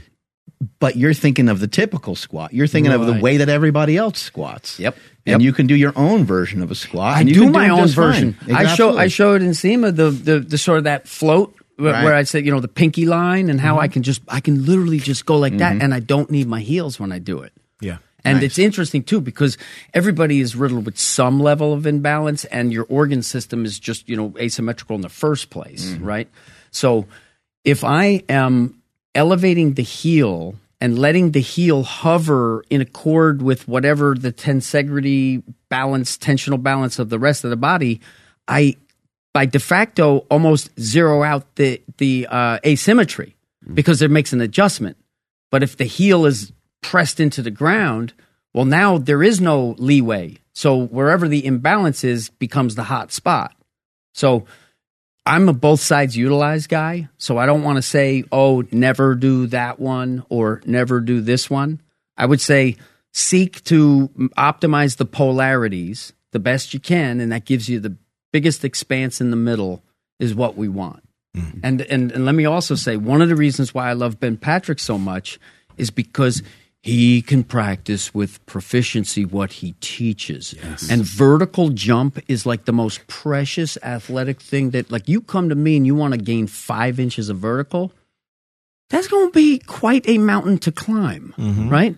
Are you 13 and you're going to get it by the mm-hmm. time you're 17? Well, that's going to be easy. But to be a grown man at 22 years old can't grab the rim to slamming it down with an authority that is i mean I, it may be the greatest athletic transformation that i have ever been aware of is ben patrick himself and, it, it- and, and and so okay i want to learn everything that you have to teach now because you're doing something so extraordinary and he like the Bosu ball. That guy gets attacked by snipers all day long, mm. right? You, you know, constantly people crapping on him, and it's like, I it doesn't even register in my brain. Like, how the hell could you crap on? He could jump over you, right? I don't care what you're saying. Yeah. By And definition, I want to add something to what you're saying there because, like, I mean, uh, we had him on, but before he came on the first time last year, I was already doing some of this stuff because, like, I had surgery in one of my knees because of soccer, and my knees were in pain. I started doing a lot of that stuff. My knees weren't in pain anymore and I had deeper ranges of motion. But in what you were talking about, as far as people like, for example, attacking his methodologies, um, I've been getting a lot of comments and seeing a lot of comments from individuals from functional patterns. And they're saying, oh, these bros are going to get knee replacements in five years. And I just see those comments. I'm like, why are you guys trying to make people afraid of this? Because eh, the only way someone's going to get a knee replacement is if they overdose this shit. If they load it heavy and they're doing it like in a dangerous fashion, they'll fuck themselves up. But that's why this dude makes regressions. And that's why he doesn't talk about overloading these things. Like, it's like, other groups are making people people afraid of trying training methods. And that's what kind of mm-hmm. pisses me off. It's because like okay cool you believe so much in what you're doing and that's great because there are aspects of what you're doing that's fucking awesome. But then why must you then take your take what you're doing and make people that are like i just want to feel better and i just want to move better you make them afraid of trying things mm. What is Yeah, that why do you do that Well, shit? that's a that's that's sort of clawing your way up to the top, crabs in a bucket. You know what I'm saying? Like, you know, what's my USP? This guy's, you know, he's blowing up. He's on Joe Rogan. I'm jealous. I mean, come on, that's the that's really what's underneath it. Mm-hmm. And you know, and, and I look at it like, you know, I, I go to prowess, fight and flight, right? And I've had personal experience with some of these other, you know, we get lumped into the alt fit category. Yeah, You know what I mean? Like, we're side by side by these names. We're like, I ain't side by side. I'm underneath you, motherfucker. you know, what I mean? I'll lift you up. Yeah, yeah, yeah. you do my shit, I'll make your shit better exactly and and I can relate to being attacked and having a chip on my shoulder with the Bosu ball because I mm-hmm. was I, I was just furious and I held my tongue for for more than a decade because I knew it would just be putting fuel on a fire. Yep. Right, because they're just going to shit on me. If I try to defend it, I'll just get shat on some more and just more awareness to getting shat on. Mm-hmm. Right, mm-hmm. and so when I really started making these profound discoveries, I was like, okay, I'm gonna ram it down your throat because you know function results rule, but that doesn't work either, mm. right? Because people, we, our bodies, our brains are geared so that the intellect serves the limbic system. The limbic system is what matters, and you will rationalize anything to be okay emotionally, mm. right? So you will have people with unreasonable, irreconcilable differences, right? Christian and a Muslim, they're going to different heavens. oh yeah Okay, so there's no convincing either one, mm-hmm. right? So with the with the body, it's there's certain truths that this logo here. I I created this logo to represent. This is gravity. That's the constant. It's when and where. So where is this, but it's also when is a rate of acceleration of that mass to the center of this planet right? And so this gives us the fundamental timing and the fundamental position. Everything stems from this. And then it's rotation. So it's up, down, all around. Mm-hmm. And if I'm good at moving up and down and I have the sides, well, then boom, I've got something that's underneath. And the people who conceptualize something where it's like, oh, I need to train rotation. I need to train rotation. And I have three planes. And this is frontal, coronal. Like, but your mind even does a hitch just to remember what the fuck to say. Hmm. Abductor, adductor. Like, I remember I used to have to have little mnemonic tricks. Add in. Okay, yeah, it's my adductor, right? Stalactite, stalagmite. Oh, crap. Got me there. I don't remember anymore. Which one's coming up? Which one's going down? Well, and I think it's also s- stala- stala- stalactite. I know. I'm think I'm way off. right? So what what I'm interested in is I'm interested in that like tear down the walls between your workout and your life, right? So don't just segment off, you know, an hour when you're going to move well. Let's move well all the time. Yes. And a little self care, a la Kelly Starrett, where let you know, check the computer and sit on the floor, give it a shot, right? Change your position if it's uncomfortable. I Just- saw a guy yesterday uh, come out of the bathroom at Philz Coffee, and there's like a uh, washing your hands like station. It's not in the bathroom; it's like a shared thing. And I saw the guy like fixing his hair, and and then he kind of walked away. He was a heavier guy, and he didn't look very fit. So I was thinking to myself, I was like, man, imagine if he like he wanted to look better, you know. So he took a second, he looked in the mirror, he made himself look more presentable. And I was just thinking, man, like imagine if he I don't know if he has that care or not to his fitness. I got no idea, but it made me just maybe just think like imagine if people uh, viewed their fitness a little bit like they do with their hygiene. You know, you recognize your deodorant is wore off, you recognize your breath is weird, you recognize you know whatever it is that you have to recognize. I mean, uh, if you have a hip that's bothering you, or you have mobility stuff to work on, or strength stuff to work on, why not view it like you're brushing your teeth? Do it And- twice and- a day, a couple times a day. And why not set up a situation where maybe you could, you know, have something in your car that, you know, you can just wedge into, you know, and get a little myofascial release while you're doing something else. Yeah. Right? Does it why why is it restricted to like, you know, and the worst Work thing your grip while you're driving. Yeah, exactly. And and, And and this comes back to every step stronger. Dave. Yeah, every step stronger. Every step is a rep in what we do. Yeah. In our training, whatever passion you have, powerlifting, whatever it be, kettlebells, I want to do gymnastics, I like dance, whatever it is, it all comes back to the same foundation of each of those steps is a rep. And everybody's training every second, and we Yeah. can accumulate repetition. And maybe I don't have to put more time into the gym. We kind of like block those things out like they have to be these things. I think I heard you guys talking about like doses of uh, Yeah, microdose. exercise. Microdose, right? Yeah, you guys right. are joking around microdosing, right? And it's just like that's what walking is. It's a microdose, right? And if every one of those reps is more proficient, and then I can spend 15 minutes in the gym and work on mobility or whatever I think that is, and I can steer it towards something I know I'm going to be doing every day anyways, that walking, we can get back on getting that that that rhythm and feeling great, right? well What and you got over there, Andrew? Because we we we uh, are deep in a conversation Yeah. over here, and leaving you out in the cold. Sorry about that. I'm I'm trying to thank you for flipping the uh, the shot clock in. I mean, Chris, Kristen and Seema, if they started a podcast, it'd be the best sounding podcast. Your both your guys' voice is incredible. Yeah, All right, it here is. we go, That's Encino. true. Let's do this. There you go. Yeah, we get deeper.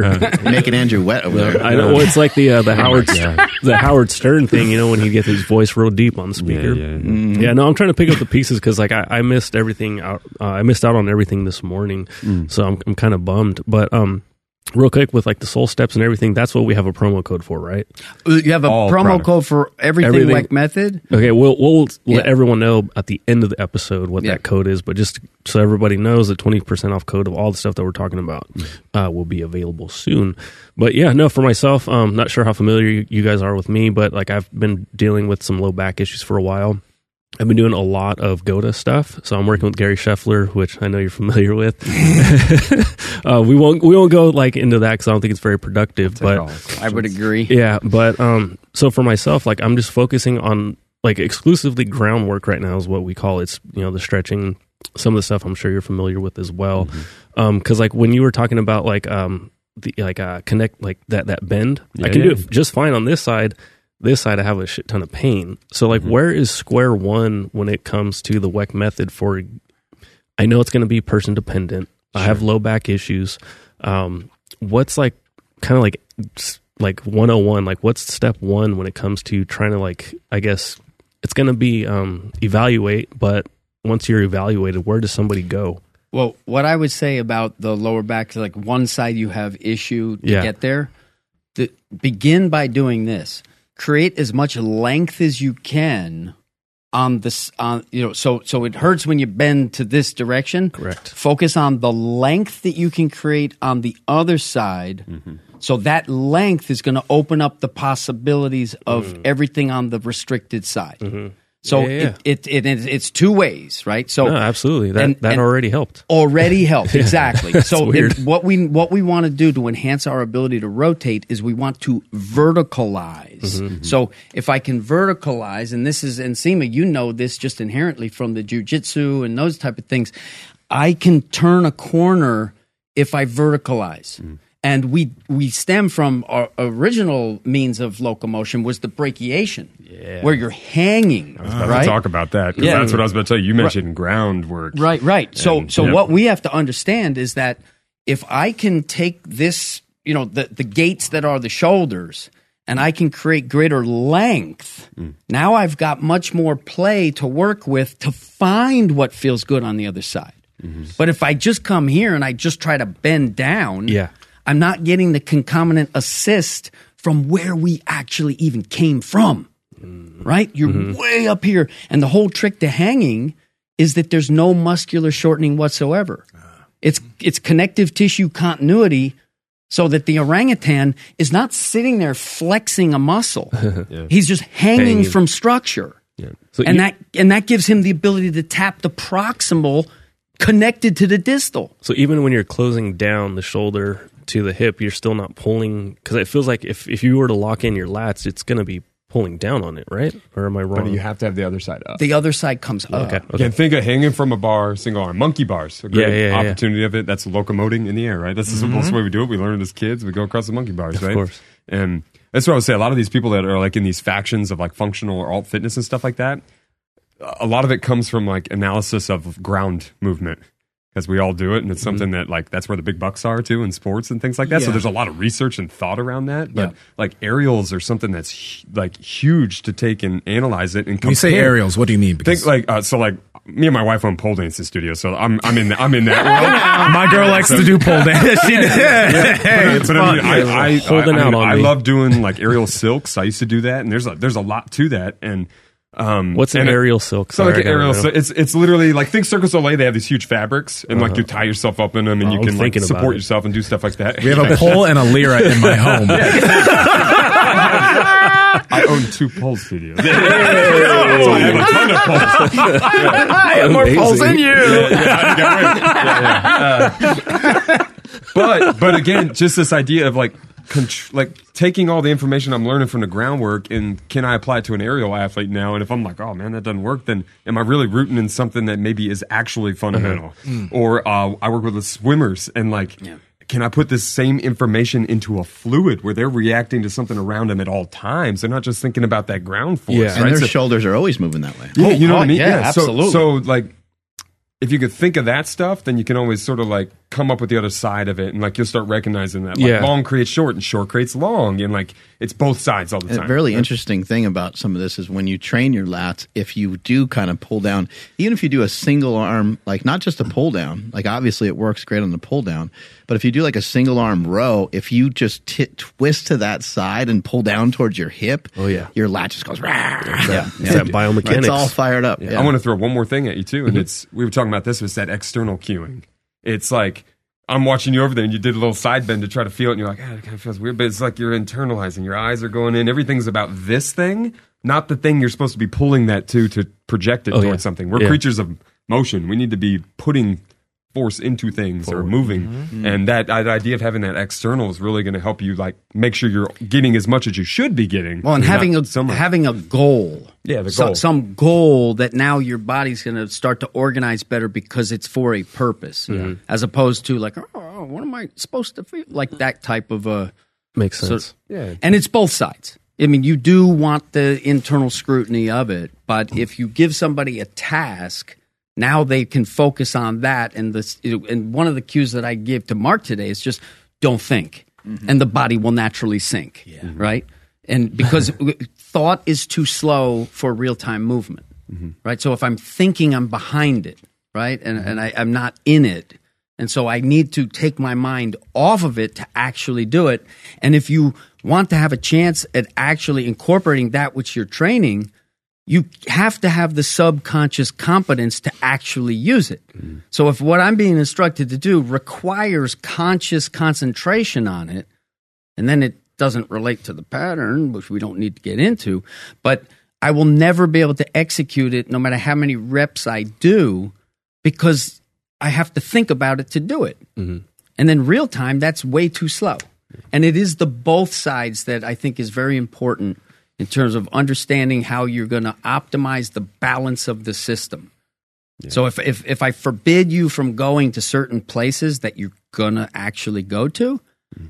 well now I'm not preparing you for that which is actually going to happen, and you don't get the counterbalance effects of assisting the other side. And one of the things that we do is we do non-dominant side training, and what we do is we use a compare and contrast principle. So today we had you doing a race and chase with the right hand on top, mm-hmm. right? That feels better for a righty than the left hand on top. The one on top is racing and the one on bottom is chasing. And the way we do it is we compare and contrast. So if you were going to do equal amount of reps, you're not doing 12 here and then 12 here. You're doing three or four here to feel. Why does that feel good? Now go over here. Okay, let me go back. Let me find it. What is the dominant side actually doing? And a lot of the times, how you enhance the non dominant proficiency is you teach the dominant side how to be the non dominant side. Throwing is a great example. A righty's going to throw and just do it. And then when they go to do lefty, they don't know to do that. So they go like that because the dominant doesn't. Come on.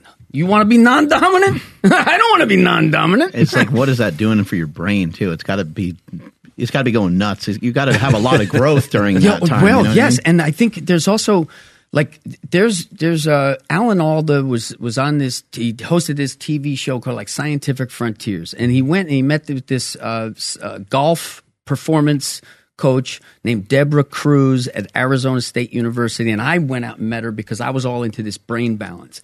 And what she did was she would take a, a, a cap with all these electrodes on it that measured your brain waves. And then what she determined was that if you can get into some form of flow, alternating, bilateral patterning, crossing midline, the motor and sensory cortices of the brain will sync naturally because you have to from a motor sensory standpoint. Mm-hmm. And that resonance can now spread throughout the brain globally to create a harmonic state. And if you're doing things like measuring the proficiency of a golf putt or a free throw or throwing darts, and you get yourself into that state, which can be achieved by organizing the movement or finding a balanced challenge that you can meet. It's not too easy, it's not too hard, and both of those phenomena will enhance the harmony of your global brain waves so that now you are in the zone and you will shoot 8 out of 10 as opposed to 6 out of 10 for example and she has the data that correlates that okay when the brain's in that harmonic state you are always performing better than when it's acordic and not in that in that and it in that harmony It wouldn't surprise me one bit if that could assist with uh, helping somebody be more quote unquote book smart. Oh, I think so. See, I've gone to places that I think you know, uh, living on the royalty, right? So, you know, what day is it today? It don't matter. and so, and and I'm you know very intense. So I would do. I went through a phase where years of eye work. And I would take a hundred post-it notes, all you know, marked with numbers, and I would just randomly assign them all over the bedroom, the ceilings, the walls, the fan even on the fan. Mm-hmm. And then I would lie down, close my eyes, and I would start a timer. I'd open up my eyes, and then I'd have to find the numbers. And to get it on the fan, you got to almost like, you know, you got to strobe it to, to, to find it. Mm-hmm. And I would calculate how fast I could do this. And I was very disciplined about it. And I coupled that with practicing speed reading. Mm-hmm. And I reached a level of proficiency where I had, I open a book and I could go, Holy fuck, I just read that. fucking feel like Rain Man. no, but it was a feeling of like, you know, this this like Nietzschean Superman, Yeah, right? yeah, yeah. Mm-hmm. And I could never sort of get back to that level of proficiency. You know, Kim Peek, Rain Man, he'll tell you all these things, but he can't button his shirt. Mm. So if you want to go and direct it all to that activity, you get real good at it, but you can do nothing else, mm. right? So I could never quite get to that. You know, I learned how to read fast so I can assimilate information quickly, hmm. right? Learn how to learn, mm-hmm. right? So that's that's the principle. But your eyes, they say that your eyes are actually your brain hmm. exposed to atmosphere. Yeah, literally, they say it's outside It's- portion of your yes, brain. Yes, it's your outside hmm. portion of your brain, and and you have a whole you know island or it's Australia back there, Yeah. right? You know, and but sensory motor, the left side controls the right, and the right side controls the left, and if I can harmonize the the spiral dynamic of that. By definition, I have the motor cortices running a you know a pattern that is resonance and it does make you more able to focus intellectually as well. More smarter. This is this is cool because this is why I think the ropes. This is really our foundation and we what go, we're doing yeah. the ropes because we actually I didn't even talk to you guys about it much, but like early on, like you talked a little bit about my like rabid, sk- Yes, like yes. wanting it. Right. It was like because I was getting some stimulation, I had Right. not been getting it. My body was craving, like I just wanted to learn. And Yeah. then and then I'm I want to be a teacher, like I want to give information to people. So to figure out ways to get that information to people was really big for me. But but seriously, like that's the found that's one of the foundations of us because you can put so much frequency and so many repetitions in and mm-hmm. not have to be perfect. But you're gonna get all that harmonization. And you're gonna build up a layer that is gonna set you up for skill acquisition. It puts you on the path to perfect by definition because Yeah. the rope is true. The Yeah. rope doesn't lie. If the rope is true, so are you. Yeah. Right? If it sounds right with the pulsers, it is right Yeah, with and the it, pulsers. it, u- it utilizes the non-dominant and the dominant at the same time, and there's Right. patterns that switch that constantly, so you constantly are getting the stimulation, and you honestly feel smarter. Like there were points that I was waking up and like I learned something, like, and I woke up in the middle of the night and I had to go out in my garage gym and like do the thing because it just like came to me after a long day of, of filming ropes for something we were doing. You know what I mean? I, I also want to. I also want to bring up this that like, and Sammy, you talked a little bit about sort of you know the Eastern and the mystery and sort of like oh dismiss that. I don't want to know from that. Mm-hmm. But there's there's a lot of um, I don't know just mystery in things, and we have theories about why certain things work and perhaps why they don't. Just sort of lost my train of thought here for a moment. Let me think what I was going to say. Um, We were talking about weapon. no, Is what you're getting into. No, you, you were. Uh, I'll think of Well, it. in the meantime, in Seema, what was it like with uh, the ropes?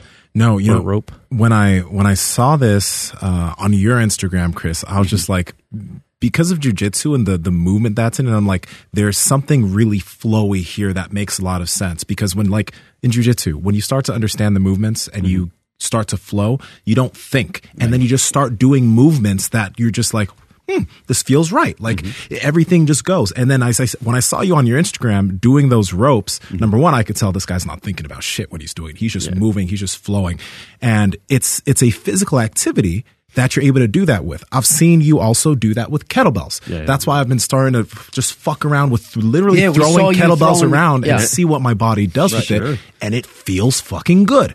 so this is like, this is a, a, a, a simple, simple thing that anybody can purchase and add to their repertoire so they mm-hmm. can start to feel what that's like. and you can make your own. yeah, you can make your own ropes. yeah, honest, yeah. We want people Go to, to Home move it. Depot. It's so beneficial for you. Just Yeah. Yeah. so simple. I remember what I was going to say. Okay. So basically, this coiling energy, right? So I'm going to preface this by saying I've lost my mind four times. Okay, I've gone to places where it's like I, I spun out. You know, You mentioned that you're of you're bipolar. You mentioned bipolar. You've been with- diagnosed. Yeah. with an extreme, you know, rampant and and THC for me was the the thing that gave me sensitivity and energy. The stuff that would knock somebody out was like, you know, I would get you know get that like. And when I discovered the coil, remember walking the circle for like four hours? Yeah. Seriously, I ain't joking. and so what happens is, so what happens when I tapped into that coil and I would feel that spiral dynamic. It was the Kundalini, right? This this yogic thing, mm-hmm. right? The serpent within, and it would like rise up, and you would feel this incredible sense of like, like prowess, and like, oh my god, like I'm tapping into it. And w- early on with DJ and several of these people, I don't know if you felt it, but when you tap into the coil, people start having weird dreams. I did.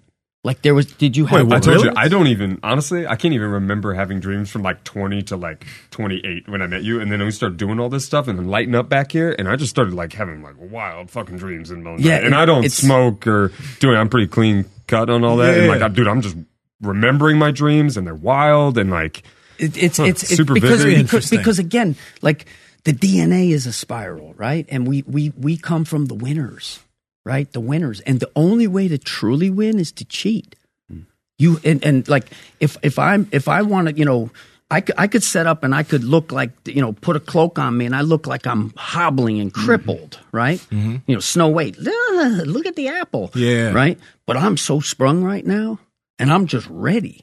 because Sprung and ready. sprung and ready. And and the and the and the thing about like in the art of strategy or the art of war, the most sophisticated form of form of warfare is to your opponent doesn't even know that they're in a fight Yeah.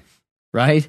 So it's that craftiness because once once you present your hand, all right, well now I know what I'm up against, mm-hmm. Mm-hmm. right? But if I'm not guarded because I don't even know that you have a hand, that's how we got to where we got to, I think, right? Because I one reason. one of the things that I've used to understand what I understand is my imagination. So I go back to okay, when it was just sticks and stones, that's it, right? Well, what if I took my left hand and I had the weapon behind me and, you know, I'm going to shake hands and make nice, nice with bigger man, right? Who's here to eat me and, you know, take my women and my things, right? And what if I'm able to, boom, you'll fool you. I will be your servant. I'll do everything for you. Okay, well, bap, right? Well, now I win. Mm-hmm. Now, I also, I'm going to go into a little bit of this uh-huh. language stuff. So I play this game with phonetics and the sounds of words, right? So this idea of, uh, I call it the ing, the ing leash, because my most vital thing is my air and blood to my brain. Mm-hmm. Air and blood to the brain, that's the definition of you're alive, okay? Now, if I make certain postures where I make the glottal stop of the ing, oops. oh no, can't really hurt it that way. I discovered that. I was laying in bed and my son, before he could walk, uh-huh. was holding on to the banister of the bed and I'm asleep and he stepped on my throat. Uh-huh. And suddenly I went like that and it didn't hurt. Yeah. So, oh, okay, ing, right? And if I want to weaponize myself, well, then uh, these are horns, and I'm going to be in here, and I'm not going to be able to choke out. And if I'm here and I put a smile in, I breathe even better through my nose. And so I sort of say, okay, well, this is the ing leash, and who do we come from? The winners, right? There used to be like 20 or more different hominid species. And what if the Neanderthal was really the eat and hurt all? Oh, really? Right? And what if we're going to bed tonight and we've heard stories about the boogeyman? Sometimes at night they come and they eat us. oh, shit. That's, I'm going to prepare for that. Mm-hmm. You ain't going to eat me, right? What am I got to do? Now, what if I can harness the wolf, turn him into my best friend? Now I have the dogs of war. Now that little fire that protected you from the wolves, well, we're going to send in the dogs, right?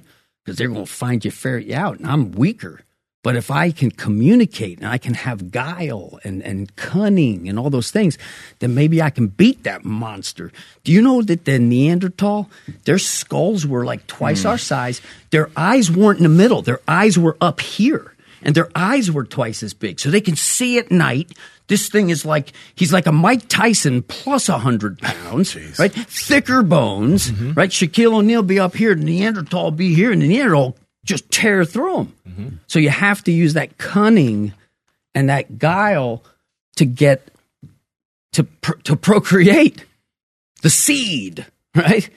I mean, what does the lion do, right? The lion comes in and the young lion kicks the big, you know, the, the old king out. First thing he does is he kills all the cubs. That's a different line.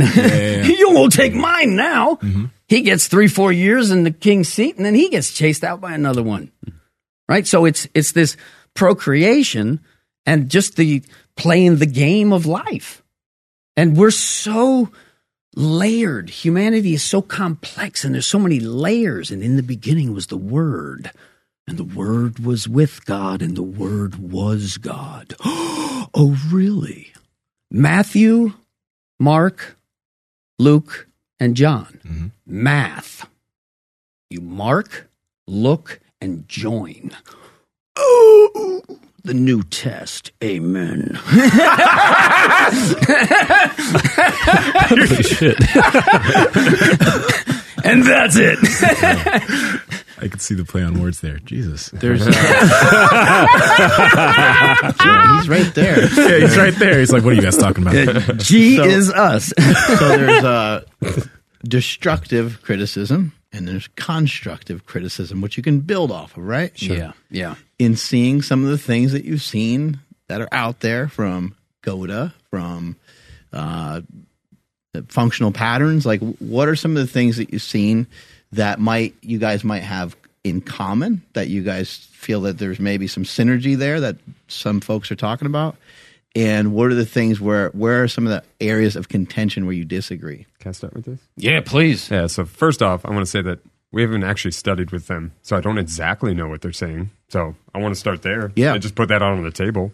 Okay. And yeah, you're not familiar with all their stuff. yeah, you know what I mean. I see what they put out, and I would say the commonalities is I think there's a, a layer of commonality in regards to locomotion on the ground for sure, and thought process there, and like fascial lines and things like that. Hundred percent. Um, and then the other thing I would say is you should absolutely go and learn from everybody. I would Yeah, encourage right, that right. one hundred percent.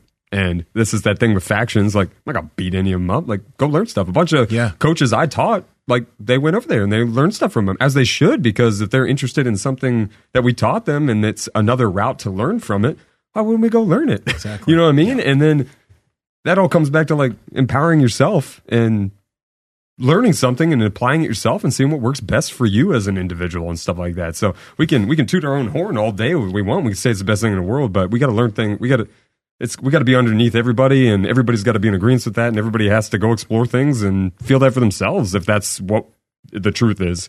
So that's where I would start with all Yeah. that. Well, and, So- and and what I would add on to it is, you know, there are egos involved. I have a very big ego. I've been humbled in my life, so that you know the ego has been in check, but I still have a desire to be the best, hmm. right? And and I'm not going to pretend that that's not real. I'm going to honor the fact that you know I need to be the best. Otherwise, I'm not happy. Right. So uh, Steve Cotter said, like, you, you, you're not the best at anything in the world. So you created your own little niche to be the best at. Right. And I, I would say that that's probably accurate. And I think, you know, the functional patterns and Naudi Aguilar, it, what I have in common with him is sort of a, a messianic complex where, like, I'm here to save the world and, you know, I'm the greatest thing ever. And, you know what I mean? Like, so, okay, you know, and there can only be one. so it gets competitive. Right. And what I would say, just in terms of what I know about what he does, what I would say is that my biggest critique would be too much transversy and not enough 3D, right? And and it is a funny story. So 3D would be like 3D is the coil- it- both it's- side bending and uh, Correct, yeah. diagonal patterns. I guess. Right. It's the it's the figure eight Okay. and the head over the foot because like I know these people and I've had relationships that started out as good and then they went sour, right? And that's just the fact. And I remember one night I was like, I'm gonna f with Naudi. so I sent him a message. Oh, I took a picture of of him running on his treadmill. Right. I did a freeze frame with the head in the middle on the left, and on a freeze frame with the head in the middle on the right hey how you doing just wanted to give you a little tip you know it's going to make everything you do better head over foot i hit send and then three dots fuck you blah, blah, blah, I'm gonna get my lawyers he didn't want the pictures to go out so in that sense i preserve my standing as like i'm the guy who told you to do this and now you do this okay who's your daddy right no but i'm just being real Yeah. I'm just being real because you're Yeah. real, right? And then with the GOATA guys, Gil came to me, studied with me, and I, we had a great relationship. But then it turned into Yeah, you used to talk about Gil Gary to me all the time. yeah, I, was like, liked them a forward to meeting lot. him. I Yeah. liked them a lot.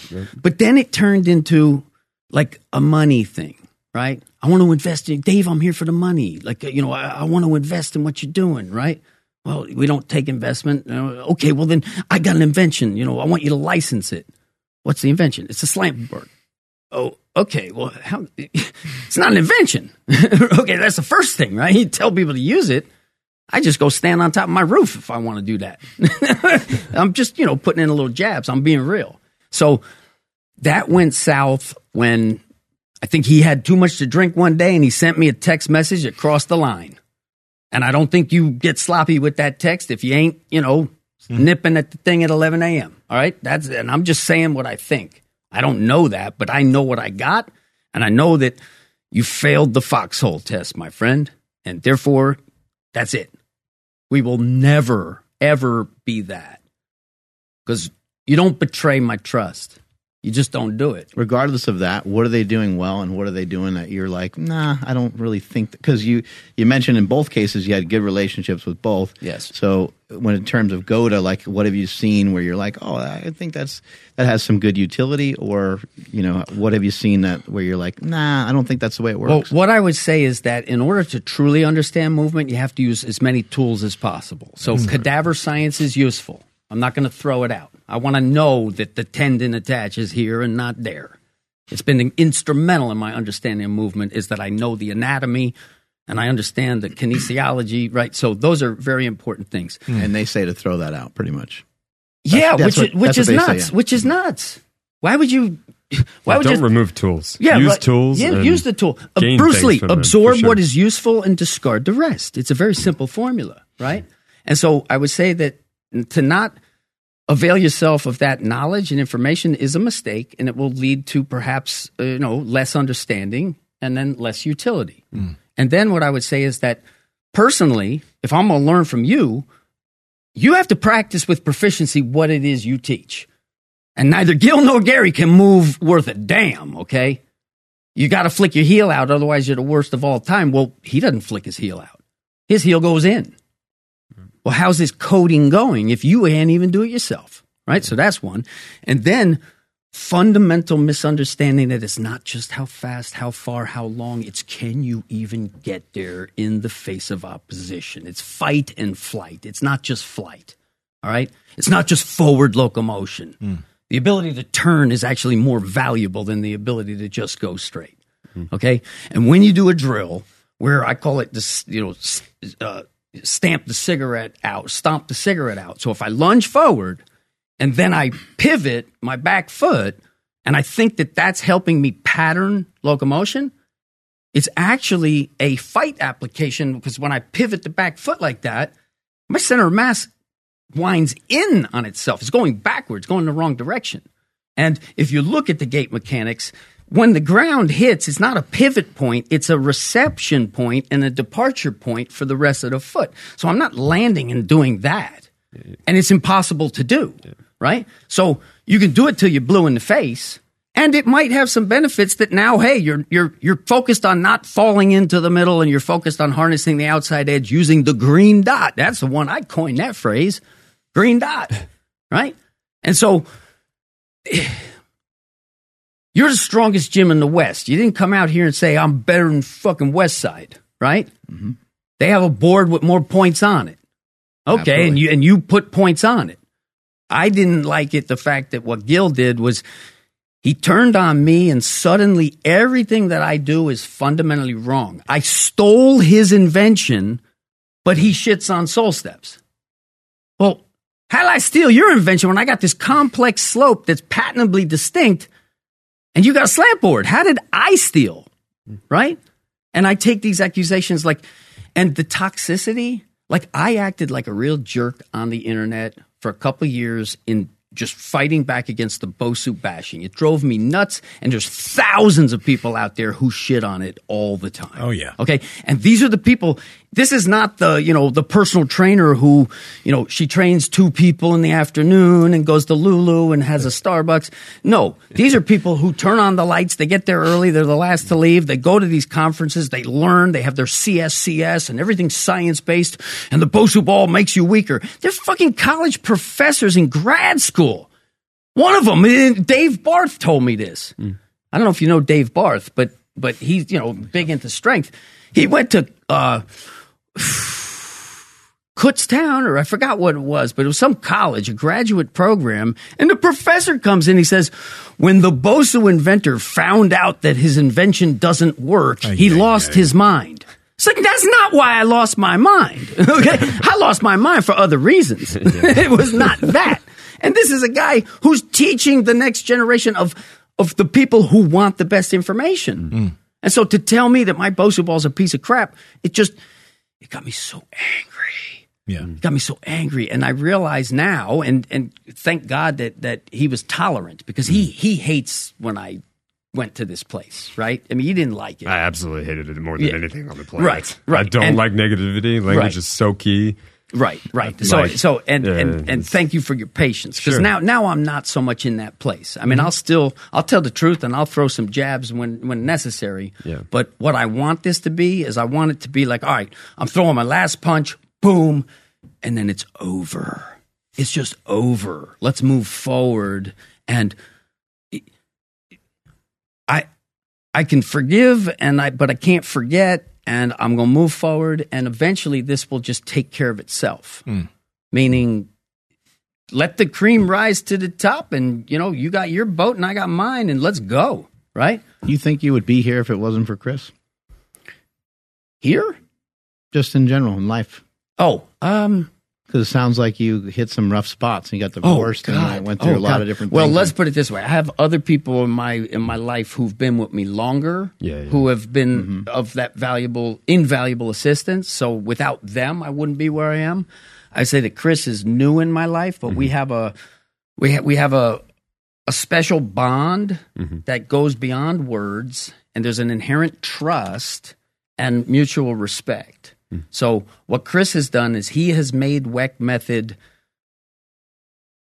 scalable and we, we, we have the principles drilled down because he enjoys training much more than me.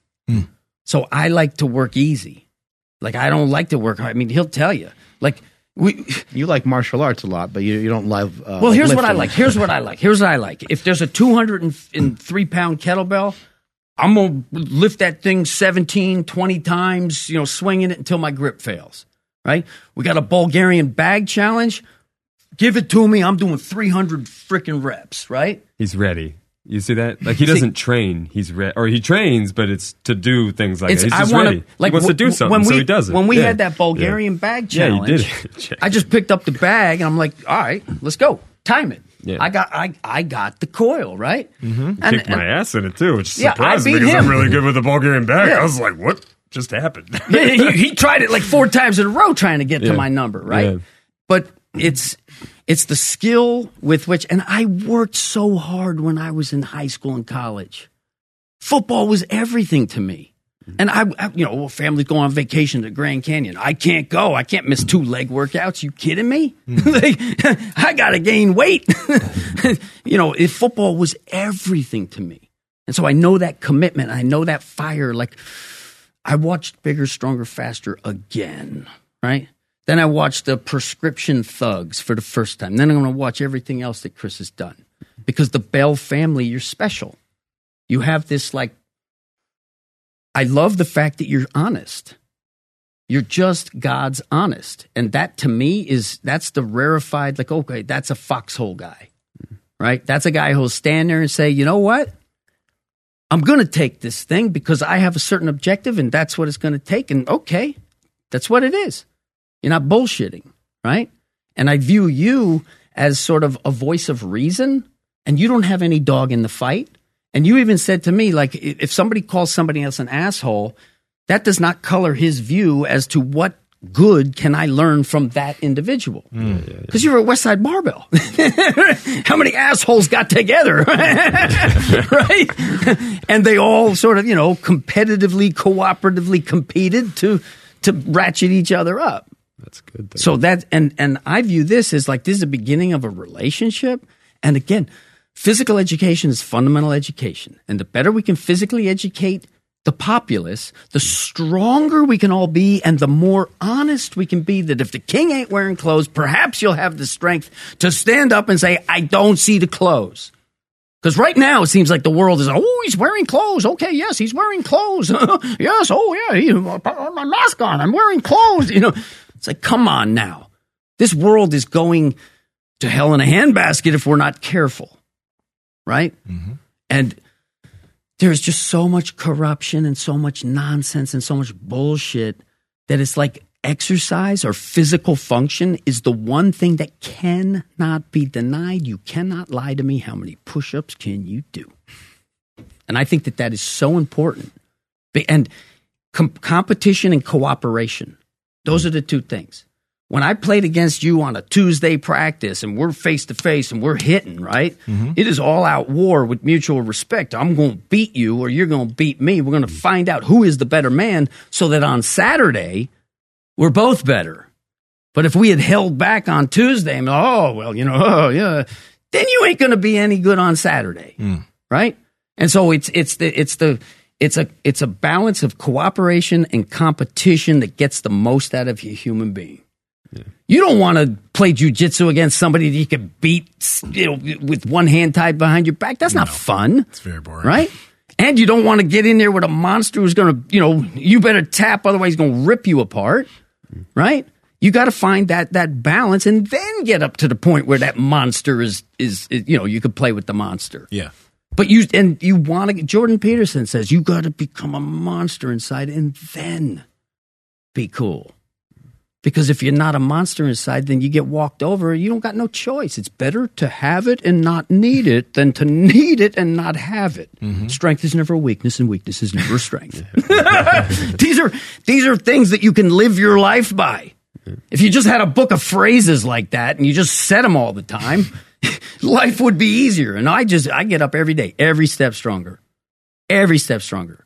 And I'm not disciplined in the sense that I would have been had I not had a royalty. My my internet presence is all over the fucking place. Right? You see some stuff, it's just completely confusing. I don't optimize because I've just been gestating in this world where I haven't had to do it. And now I'm I guess I'm finally seeing the sense in doing it. But still, I want the work to speak for itself. And I just want to pass it on so that people are more empowered. Because I want strong people. That's what I want in this mm-hmm. world. Tell us about this fists thing that you blew our minds with earlier today. Oh, Okay. God, so yeah. so basically yin and yang, right? I I prioritize the bones as number 1 because without the bones I'm a blob and I got no leverage to do nothing, right? So the bones are a number 1 and then it's the fascia which has the direct tie into the nervous system and the fascia for lack of a better definition is just basically that which surrounds and separates everything. So every little actin and myosin filament within the sarcomere is enveloped in a layer of fascia, connective tissue. And the innervation of the fascia is far more dense than the muscles themselves, hmm. right? So, and it's connective. And I believe that fascia has its own mechanical intelligence, meaning if I touch something hot, it's got to go to the spine and come back, or it's got to go to the brain and come back. takes time, mm. right, for that signal to register. Fascia, I think it's mechanical. I think it's innately intelligent. And if you hit it, it sets up, right? So it's there for you now. Mm. You don't even have to send a mm. signal. It's independently intelligent. That's the way I think of it. And with the hands, I was in Chinese medical school. And what I did when I go to learn something, I go and I do it on my terms. So I went to Chinese medical school. I had an amazing class with the founder of the school. And I was like, Can I work at your clinic? I will do anything you ask me to do. I will not be paid. I just want to be in your presence. So that's what I did. And he was very laissez faire. So I did a lot of stuff, you know, before it would be sanctioned in terms of the only thing I didn't do was stick the needles in, mm. in terms of that. But I want to learn and learn and learn. And then the or, the meridian system is actually this map that is in it's if you know the meridians and you can track the sort of direction of it, it makes perfect Western biomechanical sense. And it's complete gobbledygook until you can get to that understanding. First, Is there something that he can pull up for like an imagery of what you mean as far as the meridians? yeah, you could you could type in like you know uh, Chinese acupuncture meridians, you know the the twelve meridian system, and it'll give you like this map that'll you're just going to see a bunch of dots and a bunch of lines all I over, see. right? Yeah, yeah. And it looks completely. I when I showed up at Williams College in uh, freshman year, and I got the playbook on the defense. Mm-hmm. I would fall asleep because I was just like, "This is complete Greek." Sky, cloud, cover three, three cheated, five, two, one. Like what? I couldn't make any sense of it until sophomore year when I got thrust into starting job. I had to like study like it was a course mm-hmm. because football is a game of, of of the mind, more so now than ever before Yeah. right? So the meridians, when I first saw them, I, I couldn't make any sense of it. But as I gestated in it and I was practicing the martial art, I was starting to say, "Oh, okay, I get it. It's yin and yang, and there's like, yeah. See that you can't make sense out of that. You know what I mean? Hmm. It starts with the lung, and it, it's it's it's a very complex system, but there are apps on the phone that show you the meridian and then shows you like a tracking. So that cool. Yeah. so you can literally like if you're patient enough, you can like sort of all right, the lung, okay, boom, it comes out my thumb, the large intestine comes back in, the stomach comes down, the spleen comes up, heart, small intestine, bladder, mm-hmm. kidney, pericardium, triple warmer, gallbladder, liver, back to lung. And it, you, you can follow that sequence, and it gives you these like bilateral torsions and the different stuff if you're Is that playing. kind of like it. Tai Chi or something like that, or no? Very much like Tai Chi. Tai Chi means supreme ultimate fist. And basically, here, I had one guy, I've had a lot of teachers, a lot of teachers who give me invaluable little nuggets. And one of them was a friend of mine who said, the three Chinese internal martial arts are Xin Yi, Bagua, and Tai Chi. And the way that you understand them is with relation to a circle. Xin Yi cuts the circle. Bagua circles the circle. Tai Chi is the center of the circle. And when people when people are all listening, things come to Tai Chi. That's CCT, BTT, R- RMC. Yeah, yeah. It really is. uh, and this is the thing, like I'm listening to this and like I'm I'm trying to make sense of it in my mind. I'm being open to it, but when people have heard, especially like um, Joe Rogan or individuals talk about these martial arts, like that's bullshit. Because when an individual that does this tries to fight somebody who's a boxer or an MMA Yes, yes, fighter, it's they like, oh, they'll get. The, Right. But this is different from just pure fighting. Well, yes. Well, here's what it is, okay? There's a lot of people pretending, okay? And unless you can defeat the hard, you got no right going soft, right? Soft we can overcome the hard because it's receptive. Jiu jitsu's ultimately going to win if it's one on one and there's all the time in the world, jiu jitsu wins. Okay, mm-hmm. not so practical in a street fight if you're going to be laying on the ground and buddy's going to be kicking you, right? so, but everything has its strength and its weakness, mm-hmm. right? So this stuff is well, and I know I take it on a tangent, but if we're talking about the structure of the hand, I got to it from this spiraling movement, moving the distal extremity with the least amount of effort, the fastest that I possibly can. Yeah. Right? And it's basically this, and it naturally winds up to this. Mm-hmm. And there's different meridians. Like if you do it enough, like I did it, then you come here, and then Floyd Mayweather gets hit, and you go here, mm-hmm. right? And what it does is it triangulates and creates a bone circuit through a triangle. And if you think about in geometry, the triangle is the strongest shape because each angle buttresses the other angles. And so when I can triangulate the bone structure, I can put massive force through the longitudinal axis of a bone. Think about what your femur has endured with a thousand pounds on your back, right? And now put yourself horizontal and put the weight on your femur that way. It's the longitudinal, the bone's going to hold up a house. It's so you put it that way, it's going to snap easy, mm-hmm. right? And so when I when I make a ball up fist like this, that grab onto mommy, hold on to the tool. This is this is a necessary thing, but it, it's for the purposes of holding something. It's not for the purposes of going to extreme tension here. Because here I don't have the balance between the flexors and the extensors because the flexors cave in upon themselves and they create a structure that does not have integrity. Each metacarpal is disintegrated from the others that when I triangulate it like this, it sharpens it, it integrates it. I I don't break these things. You could put you know, you put hundreds of pounds of force into that and it's it's strong inherently. And then what it allows us to do is it allows us to be soft and fluid because the bone is already hard. Mm. And in terms of in terms of like the Tai Chi guy that gets his ass kicked by the second year MMA guy, Yeah. That's what happens.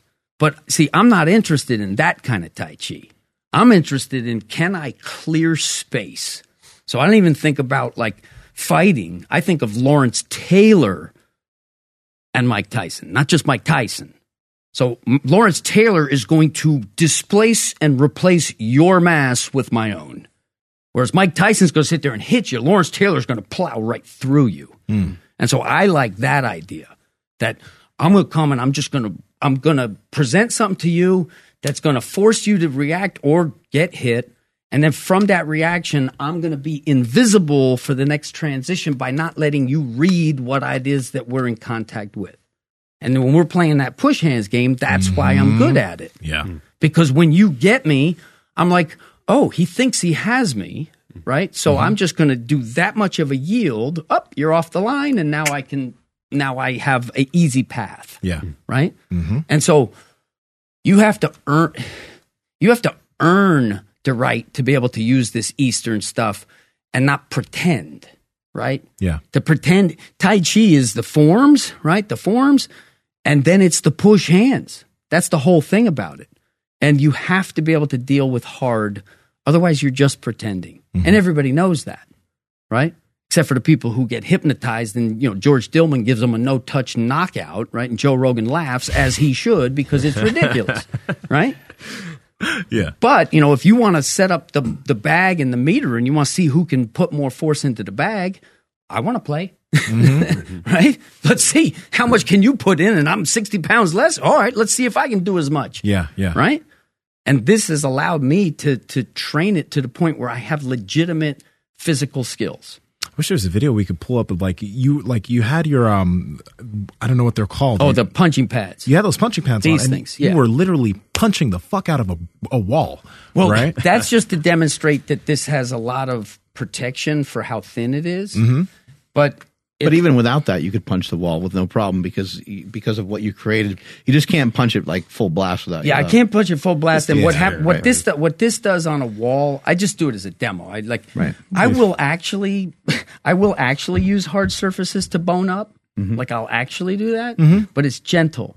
Yeah. So I'm boning it up. I don't want to create the damage. But if I punch the wall hard, I'm going to cut myself, and then it's harder to train the next day. But It's the like way you're Thai- making a oh, go ahead. Thai fighters that like kick bamboo mm-hmm. trees and they Yeah. just kick the, so that they can build that calcium Yeah. up in their shin, Right. And just Well, l- listen to this theory, mm-hmm. okay? So again, we get a this is little good. This is look- actually get a little geeky, This is but good. I believe the bone structure is a crystalline matrix Mm. that creates a piezoelectric jolt of electricity upon compression or percussion or or, or a pressure change. Mm. So a crystalline structure, if you hit it or bend it, will create this piezoelectricity.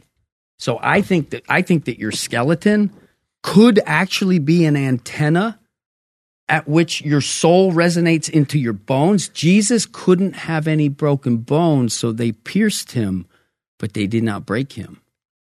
Mm. Right? So, and you, you're, cro- I think it could be that your bones are an antenna, and the hairs, that's an antenna too. Think about why do some whales have vestigial hip bones and po- like what the fuck? There's a whale and it's you know this right? Mm-hmm. There's there's vestigial thigh bones within some whales. Huh. It's a mammal, Yeah. right? That means it probably was out of the water and then went back in the water. Why'd it go in the water? Maybe hmm. if I have this hair, that's a route in for certain electrical signals, right? Your hair can stand on end, right? You get frightened or whatever. Yeah. Spooky, airy, fairy, so scary, right? You get under the water, well, short circuits all that bullshit. Now you can't scare me that way, motherfucker, right? Mm-hmm. So, and this, I'm just letting it go wild, right? And it's just because this is the this is my thought process. Yeah. So what I do is I have no filter or concern about what I'm willing to entertain, and I simply say, "What if?" dot dot dot, and I play out scenarios. I love that. And I'm not and I'm not married to some conclusion or preconceived Mm-hmm. notion, and I'm not afraid to ask a stupid question. That's like an inventor mindset. Yeah, yeah, what like if? if, you if you uh, were to ask, especially like a little kid, say, "Hey, what do you think the worst idea would be for an invention in the gym?" They actually would probably once they went through five or six things, they would probably give you something amazing. Very well. You'd be like, "That actually makes a lot of sense." as a, as opposed to no, that's a stupid idea. Go sit down. Right. okay, now you- you just cut the well off for inspiration. It's like a good business uh, thing to mess with too, and it's fun. If you go around a table and you got a think tank, say, "Hey, what's the worst idea you can come up with for our business?" And what will happen is people will start to think they're going to say that is really dumb, and they're going to go through their brain mm. and they're going to say why they think why doesn't it match up with their beliefs, and they're going to say, "Hey, you know what? Actually." That was a not that bad of an idea, really, Yeah. because we could do this instead, and It's then the, the- whole room gets talking. it's the catalyst. It's the catalyst for like, oh, like you know, It, it allowed it can start allowed, a fire. It allowed somebody to reach out, Yeah. and What- to do something weird. My invention process is this: when we strategically sit down to create an invention, which we're doing now. So some of mine have been sort of flash of inspiration. Bosu ball. What if I cut the ball in half? Holy shit! What if I cut the ball in half? Right? I mean, I recognize that opportunity big time. Which martial art was that? Going through the middle? That Oh, sh- uh, that's uh, Xin Yi. Shinyi. You Xin Yi Shinyi, did. Xin Yi, yeah, Xin Yi just cuts the center, right? Um, but other inventions like these things, this is like you know thousands of hours of perspiration and not the yeah.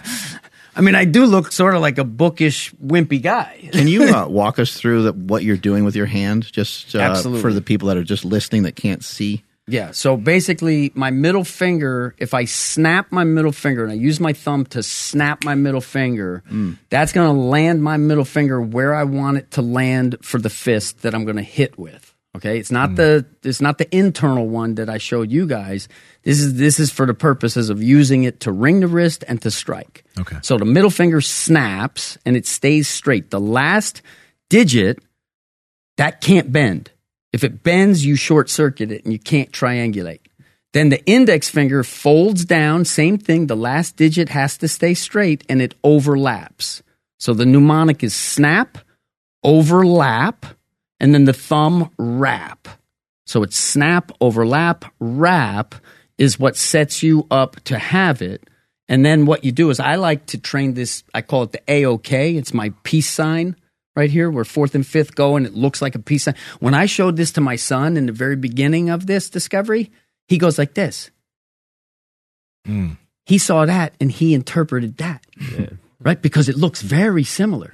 Right? And so basically here when I do that and then I just fold the the fourth finger to come and nexus with the index finger and so I have the connection of the thumb and the fourth finger that's the path that gives me the longest strongest and the most compressed coiled I would love for some people out there, if anyone's listening that does any sort of MMA, I think that this could be a revolution of sorts. If people try this and this is this There's- is something that they find utility in right away, That- uh, it's well- a simple, easy tip that might. Well, what might I would what I, what I would say, and then that this again is why I was so excited to come up here, is because again I view you as the Gladwellian tipping point, a voice of reason who has the respect of strong people, right? Because when we were younger, what we cared about was strength. Okay, I don't care. You wanted to be stronger. I know you did, mm-hmm. right? I know you did. He was stronger than you, and you wanted to be stronger than him. that- Mad scientist laugh. bro. but what I'm saying is that's as real as real gets. Yeah. And you find out where you are in the pecking order very quickly, right? And the measure of strength, as you were saying, can be different. But in our coming up, the measure was Monday is bench day. and how much do you bench? and in New Jersey, there's no such thing as a squat. Okay. you have pencil legs and you bench 500. right? Mm-hmm. So the, the, the, the strength and the prowess comes from sort of the skillful usage of the body. And what I would say is that this, it's not if it gives you super results fast, it's get the skill and measure the result. Yeah. Don't don't shortchange yourself by saying, "Oh, I didn't get it." What the hell are you talking about? Right? You're going to learn a G chord. Some guy's going to be able to do it first, and some guy's going to take three days. But the guy who takes three days could be a better guitar player because he took the time to learn it. Yep. Versus, you know, the, the tortoise and the hare, right? The tortoise won the goddamn race. The rabbit was faster, right? And so, and both sides utilize. Make yourself as fast as a rabbit and then run the damn race, right? Like train movements and muscles. But if we're going to ask, like, what movements should we train? Well, then I'm going to propose to the industry, and I want positive peer pressure to be applied with a lot of pressure and positive because we're all going to move in the right direction. Pressure. It's it, positive peer pressure. What I'm going to say is that I believe that the most valuable athletic skill that you can have is to have the ability to have true balance, meaning you could shift your weight and be balanced on one foot, balanced on the other foot with no disturbing the balance. And if I have that skill to move with balance and continuity, because balance is 100% or you don't have balance. Because if you're not 100% with balance, you can't move right now. Mm. Right now, you got to set up, right? And so my proposal is that head over foot is the simplest, most effective strategy to balance your walk, right? And and I think that just the skill set of manipulating the rope back and forth, right? Learning how to coil each side, mm-hmm. learning how to you, you use the spiral dynamic to your advantage as opposed to more linear three planes of motion. No, there's it's all happening. So when I do this, you know, transverse exercise, you're still in the sagittal plane, right? You're still in the other plane. So you want to conduct your whole self like that. And it's so simple, but it's elusive if you don't have the paradigm of understanding of it. When I was 18 years old, I would not have understood myself now. And I may have walked away from that guy going, ah, that guy's nuts, right? And I would have puffed my chest out and said, oh, yeah, oh, yeah, mm-hmm. right? How much do I bench? And at 16 years old, I stopped benching. I was like second strongest kid on my team as a freshman with the bench press. And the guy who was stronger than me outweighed me by 40, 50 pounds, right? I had a powerful bench because I got a big chest, right? And then that went away. Literally, you go from, okay, we're knocking on the door at 300, and now you got 0 right? Mm-hmm. That's a blow. Yeah. And for me, I was always so body conscious and so socially nervous and anxious. Like I would like roll the one sleeve up and you know I'd have to flex all the time. yeah. You know what I mean? And like I was always embarrassed how small my arms were and like, you know, it, it was just a mess. Mm-hmm. There was so much just internal turmoil with the dissatisfaction. I used to sit there and look in the mirror when I was 15. I would curse my parents. I was like, my mom gave me freckles and my dad gave me skinny legs. Like, what the hell? you know what I mean? So, what I would propose is that we, as an industry, we focus on function. Relate to gait is the most logical thing to relate to because it's that you walk to the bench, you walk to the swimming pool, right? You walk over there, over here. That's how we, you know, sort of, that's the baseline. And if mm-hmm. you can relate to that, it requires that you figure eight and you, you use the spiral dynamic. And it is so simple. And see, what I see is this coalescence of Kelly Starrett, very few people have the capacity to break things down and simplify them and articulate them so well, mm-hmm. right? And it- now I have a, a a relationship building with Kelly Starrett, right? And he loves the rope. He believes that it's super scalable and super effective, and he's contributing to the art by saying he did a post the other day. He's like, put the rope here and just do shoulder mobility, right? And by proxy, you're getting the coil, you're getting the rotation, right? You're getting the coordination. And he just made it super, super simple. And so he snuck it in, mm-hmm. right? Because we do a rope flow and you see me do all this weird shit. Now you're like, ah, that's fucking bullshit. I don't want to do that. But Kelly Starrett tells you, hey, we're going to loosen up your shoulder. right? And we got a feedback of the rope. That's how we win, is we, we, we, we, we put a little sugar in with the medicine and make it easy and palatable. But just the fact that you're talking about this and even entertaining a conversation with this alt fit, crazy mad scientist, you know, guy with a gadget trying to fool everybody and make money, right? So there's suddenly credence. And a lot of people are going to be exposed to me, to Chris, to WeckMethod that would have never been exposed or even had the inclination to be exposed, mm-hmm. right? It, it- it would be no interest. Like, what has that sissy got to offer me, right? I want to, you know, help people get out of pain because I think that pain and or fear is a big thing that is keeping people on the couch. You know, there's so many people that, you know, unfortunately, there's a lot of people that are, are very overweight and they have to figure out a way to try to control their diet. But I also am aware that they they do have some pain. They do have some ailments. They have tried to walk to the uh, mailbox, and maybe they haven't tried to walk enough. You know, maybe, but like getting that negative feedback from your first time in the gym that your ankle hurts or your elbows hurt or whatever it is. It, I, I would like to really strip everyone away from as many excuses as possible. It's not an easy thing to do. We talk a lot about mindset on the show. We we try to present as much stuff as we can. Um, but I'm a big believer that you can't fix the mind with the mind, and I'm a big believer that you can't fix the body with the body. They have to work together. It's bi- body, mind, spirit, and this stuff that you hold on to from when you're a kid. Uh, is part is part of what's kind of bleeding into your system today, uh, leaving you reserved about your shoulder or your hip or your this or your that, and so it's very hard. These things have been sitting there for a really long time. These injuries or these uh, mental things that you went through, uh, whether you were abused or neglected or not hugged enough or not loved enough or whatever, or your interpretation of the way you grew up, you felt gypped compared to your brother or your sister. We all have all this like crap, you know, that that's happening. And so, you know, I've looked to like uh, rehabilitation type of things. You know, that that's kind of what I would view a lot of this movement stuff being like a, a recoding, a, a rehabilitation. Like let's get you back to gaining some access to the way that you used to feel.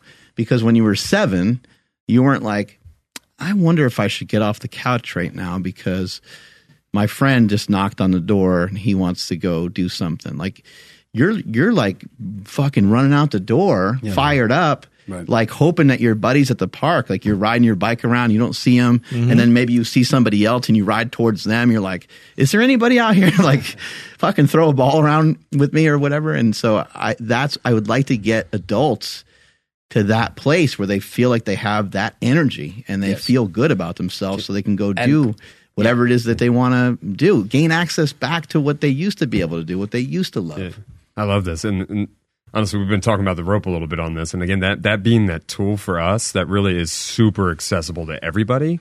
And we kind of talk about mobility and stiffness and all this stuff. And that tool is really exceptional at meeting somebody where they're at, whoever they are. And you can find ways to regress it and make it super easy for something. And there's a whole lot of aspirational stuff it can lead to. So it's a great place for somebody to develop skill set to get a global understanding of how they themselves actually move in space, not how somebody else wants them to.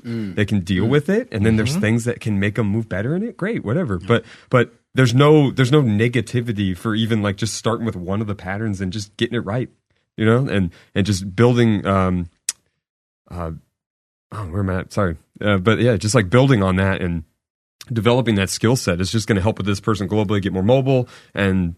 That's it, man. i love some of the stuff we've been exposed to recently just because of the amount of reps and Seema and I were talking one day and I was like, you know, if uh, he and I was setting up a workout for somebody and like, hey, uh, you got to do, you know, 10,000 uh, reps of of legs today, you'd be like, oh my God, like what? You're like, where do I, I don't even know. But if I said, hey, we're going to go outside, we're going to push around the tank or we're going to pull a sled and we're going to go down and back 200 yards, you go, I go, back and forth, and we're going to do it for like 40 minutes. We might have accomplished that amount of reps. Mm-hmm. So I like ideas that are like that, where it's like, let's move this rope around, let's punch a bag, let's do these skills and these disciplines where there's so many reps going on and there's so much movement. Even just punching a bag, if you learn how to throw your kind of your hips into it and things like that, you'll be expressing a lot of the stuff that you guys are sharing. So Exactly. I just would really love to see people. I know that people have a lot of determination, and I know that people have a lot more discipline than they give themselves credit for. They have discipline with their children. They have discipline as a fireman. They have discipline as a mother. They have discipline as a sister or a friend or whatever. They're always there. They're super reliable, but they're not there for themselves. Hmm. And that's what I want to see change. And that's why I don't mind inviting. Like I had no idea there was all this like infighting in this world. I know. I kind of walked, I kind of walked into the room and I was like, "Hey, that guy is cool. That guy is cool. That guy's cool. Let's see if we bring everybody together." And I was like, "Oh Wait a shit, second. they all hate each other."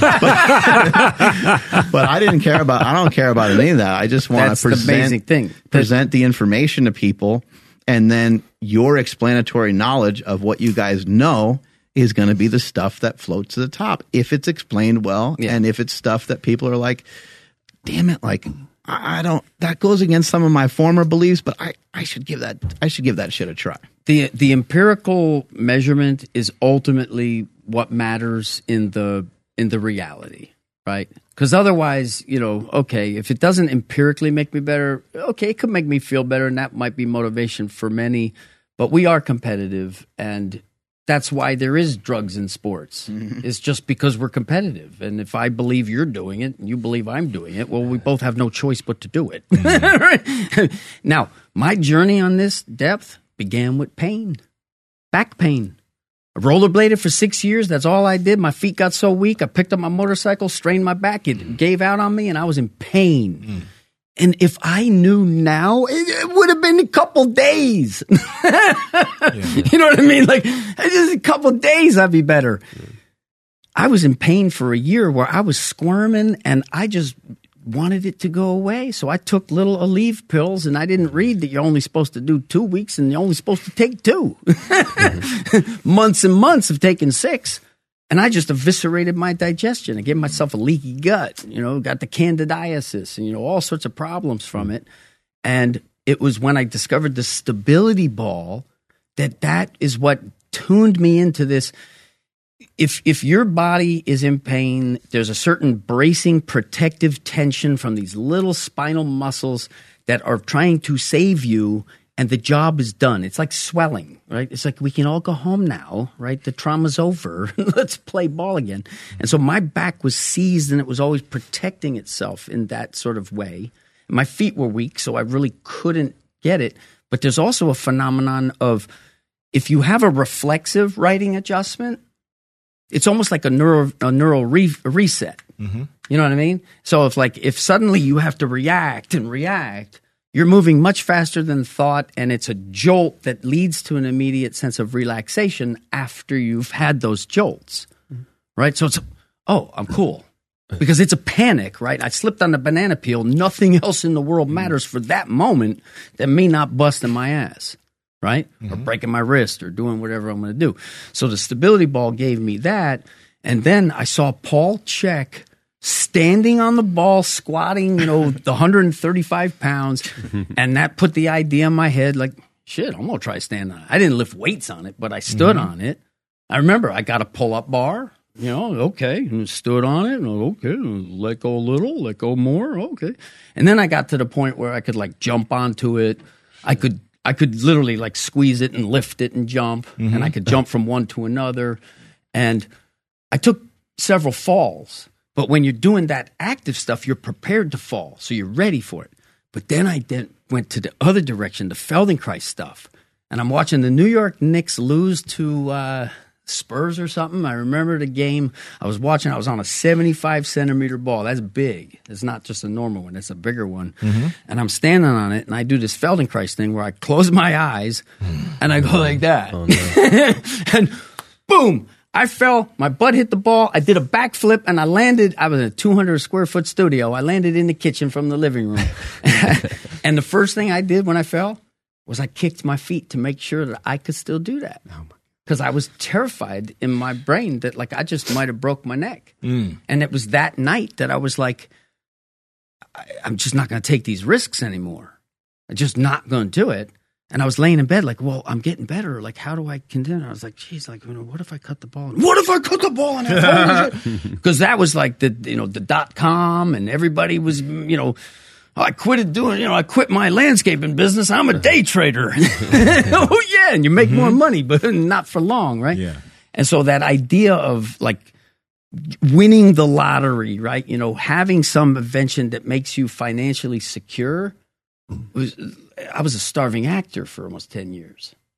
Where, you know, I grab extra napkins at the burrito store so I don't got to buy toilet paper. Like, you know what I'm saying? Like frugal, right? So the, the, the I saw the opportunity at a Bosu ball and I just knew. I was like, this thing has so much utility for so many different people, for so many different things. And if I can patent it and be first out in the market, well, then this might be it. This might be my ticket to being able to have a family and support them Yeah. without having to log the hours or work real hard. Life is a marathon and not a sprint. But there are times when you better sprint your ass off because if you got to catch the bus at 11, you get there 11.01, well, guess what? if I got there 11, I'm sitting and moving. And if I got there 11.01, I can move and I ain't going nowhere. Mm-hmm. Right? So that's the business, right? Mm-hmm. Is it's a marathon, you'll be in a long haul. But there are moments of emergency where you better sprint your ass off.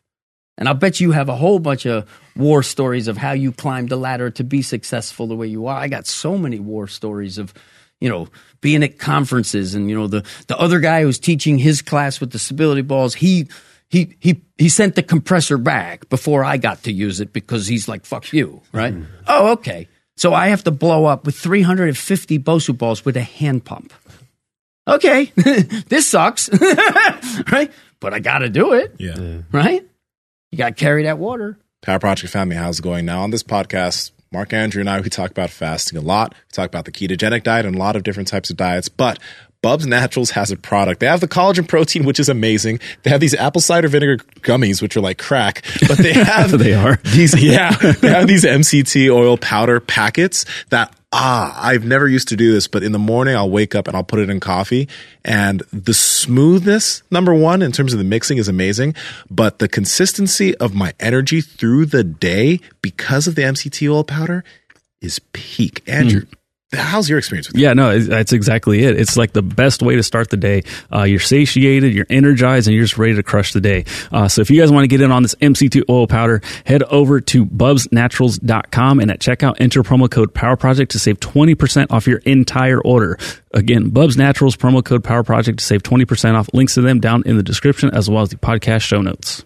Yeah, I totally I got my thought back on when I was talking about the rope with you guys. Yes. I wanted to talk about uh, the mindset of that and like the winning mindset. And you were sort of uh, you were talking about like just somebody sitting on the couch and even thinking about getting up to answer the door of their buddy of maybe going out because it may not even feel good type thing, right?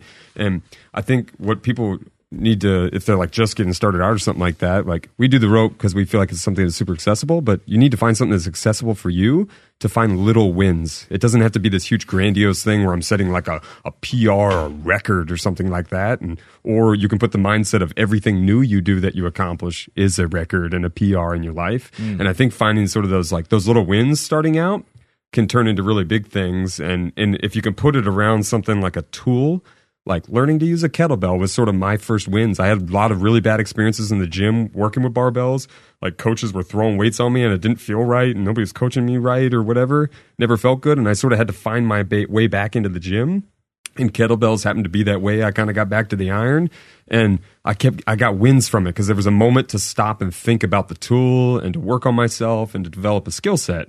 And it just like it's it's uh oh, it's addicting in a sense, like it, like just feeling good, right? The movement mm-hmm. and the mindset, the double, the the combination there, and that's what I said is that that rope for us. I was trying to lead back to that idea that that that one allows you to get like such a high frequency of wins.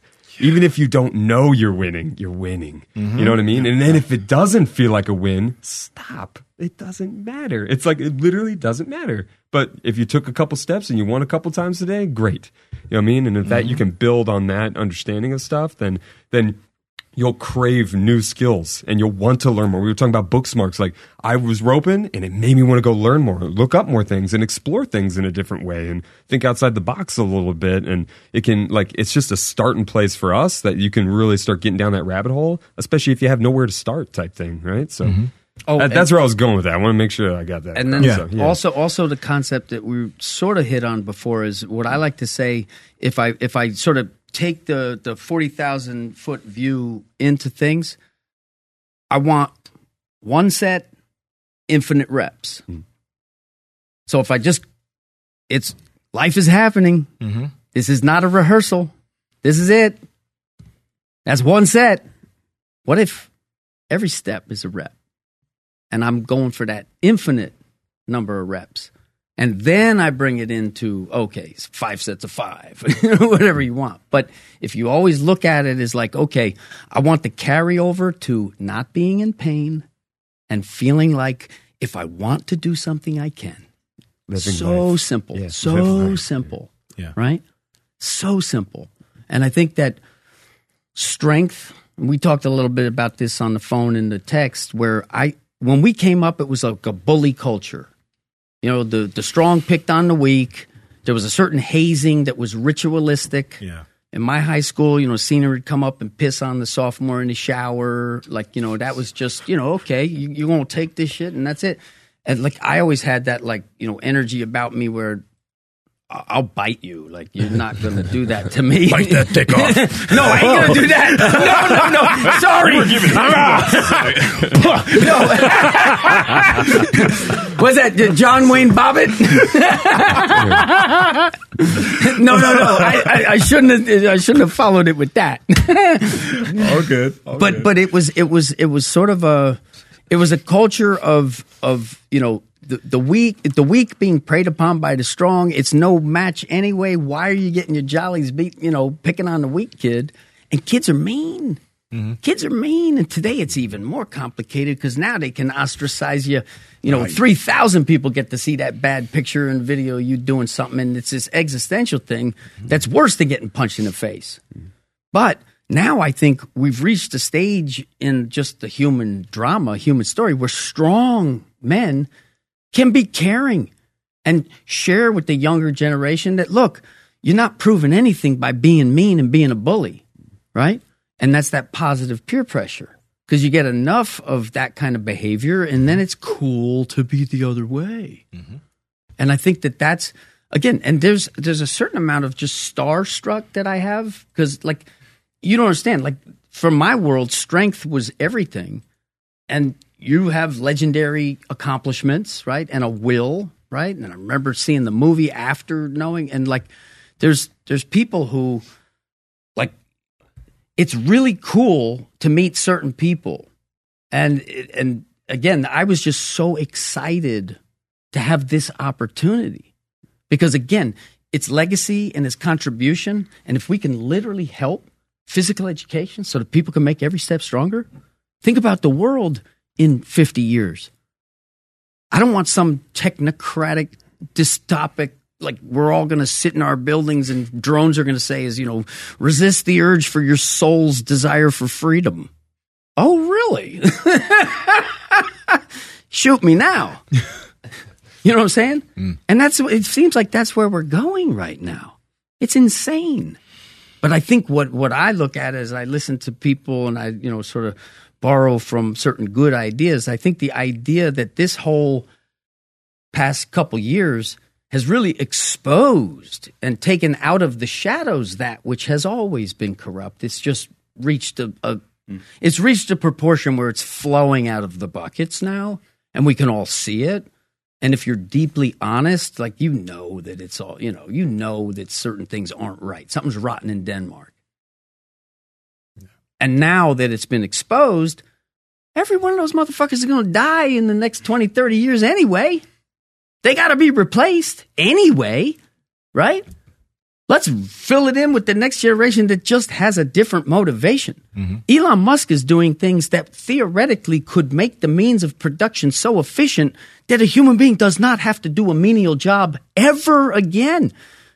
There would be the, the means of production, you could live with opulence, and now you could flourish with the arts and the creativity and the sports and the things that are, you know, truly engaging where it's you're not being beaten down and, you know, having to go drive the UPS truck and, you know, it's like, well, won't people like, you know, lack, lack a sense of purpose?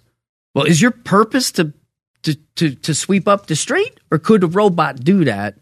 And now you could play a game with your kid instead. Mm-hmm. So I think that the potential for humanity to sort of come out into a whole new world order that is about the quality of life, the quality of the life, and it's all relationships.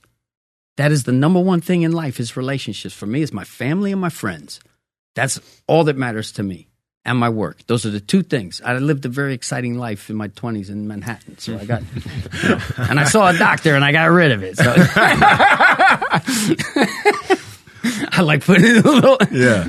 But, and, and I don't want to be too Pollyanna here, but that is literally what I want to accomplish is that people have better information so that they can move better because that's actual.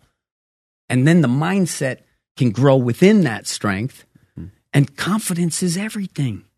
I don't know if you guys remember the actor Jack Palance who would do the one arm push ups at, at the Oscars, you know? And he had that commercial about confidence is sexy. He was ugly as hell, but he was sexy because he was confident, right? So, anyway, I was wondering, can you explain because like we we talked about the propulsors, um, the ropes. Can you explain the RMT clubs? Uh, or the, I think there's one right there, and how uh, I'm curious, like that. But then also, you know, a lot of lifters have been listening to this episode, and we've been talking about a lot of things. But after this, I'm really curious how like a power lifter, a bodybuilder can take this stuff and take certain aspects of it and apply it to them so that they can move better. Because again, if people look at your Instagram, you're doing all kinds of wild shit with all kinds of wild weight. You're just throwing weight around. And the, all- the types of movements that you're doing, the spirals and coils that you're getting into, it's like that can be applied to a lifter so that they can lift better. so sure. Yeah. this, and then I'm curious about that. Yeah, so this, I mean, this, um, I kind of mentioned this to you guys earlier too. Like, I've been working with like maces, clubs, that kind of environment, like the weighted ones. Probably, it's got to be like 15 years now or something. I was making them in my backyard with steel pipes and stuff. Yeah. Um, and a big thing that immediately with that kind of world, if you're sort of familiar, I know Onnit's really kind of made that kind of big now. Like you're seeing that there. That's a, a pretty big name with that. Um, but that that steel club, it has some uh, some issues. Sometimes it hits you, it clips you. So like it can be a little uncomfortable. I I was a kid and tough, and I didn't care, and I wanted to learn something. I thought there was benefit behind it, so I'd chase it, and I'd knock myself sometimes. So this guy that David invented, I wasn't even around actually when this came around, but that that idea that there's a soft implement that can really tap me into some of these swinging uh, modalities, similar to our rope.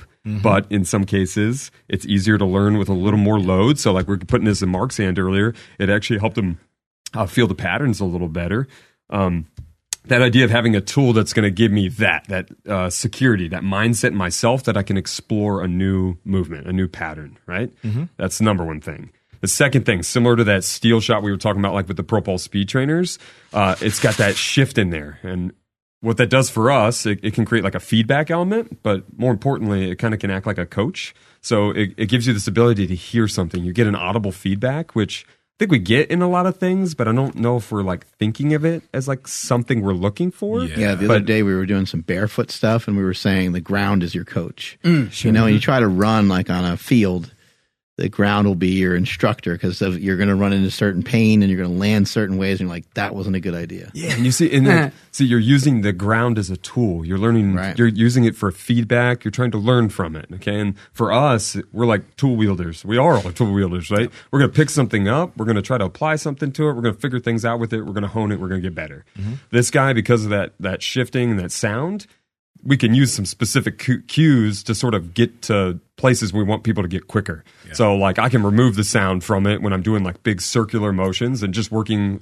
Many people just say like mobility, doing like an arm circle or something like that, just trying to get traction and space in the shoulder. Mm-hmm. I could do that, and I'm going to try to remove sound from the the implement, and it's going to make sure that I'm actually slacked out and I'm getting the most range that I need. And it's not even. I could look at you do it, I could look at him do it, him do it, and me do it, and all of us might actually look different while we're doing it, but the tool's quiet and it's meeting us where we're at, and I'm learning from the tool, not from coach telling me how to use the tool. All right, and that can be helpful, and we can always correct, but we're going to learn things ourselves the best, right? And we're going to learn from the things that we're holding, right? And in my mind, I believe that. Um, so that that's the thing there. And then when we want to take advantage of the shift, just like the propulsors, we can create those events or those moments to create like a feedback, a, a spike in force. So I get like work. I can make four pounds feel like 40 or whatever, but it also creates a moment to rebound. And I talked to you guys about this a little bit where like when you're working with the swinging implement, it typically sort of like as you get momentum going, it sort of has the path it's on. And if you want to change the path, something has to stop and you mm-hmm. have to use inertia to stop it, right? Like if it's a mass, right? Yeah. With this, I can create that shift or almost that ricochet or pulse and I can change directions. So Yeah. it opens up opportunities for like some really unique movement and creating sort of that A B speed type stuff I was talking about. I'm going to get to this position and this position. Everything in between is going to be free and easy. Yep. And then I'm going to punctuate those positions, create more force, and create more understanding of those positions, right? And strengthen them. Well, I was a collector of the Indian clubs, and I had a lot of experience wielding the club because it's a fundamental tool. I mean, mm-hmm. if you think about it, a club goes back to, you know, 2001 Space Odyssey. Give me a mm-hmm. thigh bone and let me go beat up a bigger guy, right? so I had a whole bunch all the way from you know little one pounders all the way up to what I think I had a fifty pound or something like a steel like that one. 45 pound, Yeah, yeah, forty five yeah. pound one. I had wooden ones that weighed twenty five pounds. They're huge, and yeah. this so is so, you can see the speed with which he- the speed with which Chris is moving. You can't. No other club is going to give you that amount of leeway to create that speed and dynamic, mm-hmm. and then the ricochet action where we're in where where the connective tissue gets engaged. So you're learning how to do it, but you're also developing the tissue to do it.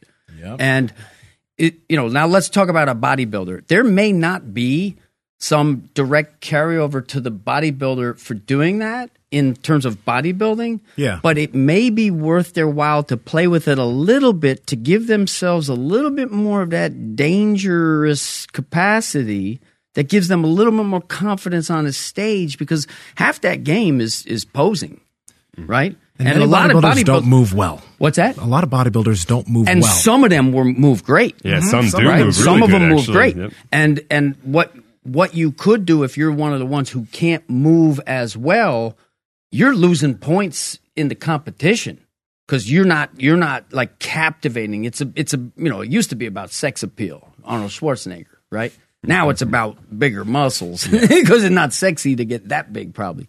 But I think if you looked at it as okay, if I can enhance my underlying capacity to be dangerous, right? To to to do better in a street fight, as JL Holder says. You know, he's like, if my training doesn't make me better in a street fight, well, what am I doing with my training? Hmm. You know, to some extent. And this thing is just a it's just a, it's a mousetrap that didn't exist that I made so that I could move it really fast Yeah. right? And I can have more fun with it too. Yeah. So I can have a ton of fun with a tool because, and like I have same songitis. So like when I find a song, like you you don't allow headphones in your gym, they make me wear headphones in the gym because I drive them all nuts. So I can find those repetitive patterns and I can like grease the groove as it were to get it more and more, and I can have more and more fun with it. Mm-hmm. Yeah, and I'll, I'll I'll speak on that too. Again, like longevity in a career, whatever that be, right? Like people get hurt. That's one of the things I actually listen to when I talk to people like great lifters or great people that are great at whatever they did in the mm-hmm. phys- physical world. At least it's like, what did you do in your off time, or what you call accessory work, or like what you thought about this stuff? And it typically is like cyclical. It has like some moment. I walk with a sled. I drag something. I carried things. I handed off kettlebells. Like whatever it be. I I I just played with a rope. Whatever it is. Yeah. It's these things that were repetitive in nature that alternated, which come back to that idea of walking, that idea Mm-hmm. Yeah, of shifting weight, things like that. And what I find a lot of times is something just needs to inspire you because you're gonna if you're gonna be doing that, it's usually a pretty efficient uh, pattern, and it's something you're gonna put some time into. I'm gonna go for a 10 minute walk. If that's the thing that inspires you, great. Some people, if it's raining and that doesn't make sense, and I don't like walking on a treadmill, I'm not inspired by that. But I just watched Marvel and I like like something that looks like a hammer and Thor was awesome or something like that. I want to swing something around. You're inspired by something like that. That's cool. Whatever that inspires you. So uh, the idea is like find tools if you need it to be weighted, if you like it light like a rope or a club or um, whatever it is. Mace, you can you can play around with the cyclical type stuff. Or again, if you're just after like fast type things like videos like this, I can just work on change of directions and develop. Well, and there's also the there's also a rationale in our training of what he's doing. So he's working on the way he's steering the elbow. So that when it comes down in him, that's a near steer, and then it's a far steer when it comes up. Mm-hmm. So that's that's specifically done for the carryover that it will give him in the capacity when he puts the tool down. Yeah. because you the tool is a bridge. And bruce lee like it's the boat that got me across the river. Now i don't need the boat because i'm climbing the mountain. You know that type of thing. We like to say put people on the path to independence so that you know you don't go into the gym and wait for your trainer to come get you mm-hmm. right? You know no we want to put you on a path to independence and make you more and more capable of self-direction self-correction and you know of evolution Yeah. and that's um, you know a big part of just the the mandate of why we train the way we do. I, I want to mention it because you kind of mention my Instagram sometimes, and I do some like I'll move some wild things or do some things, and I'll do some things that look outside the box a little bit, and that's Yeah. fine. And and what I um what I'm actually showcasing there, like if somebody was involved in my program, like how do you program, how do you train, and all this stuff.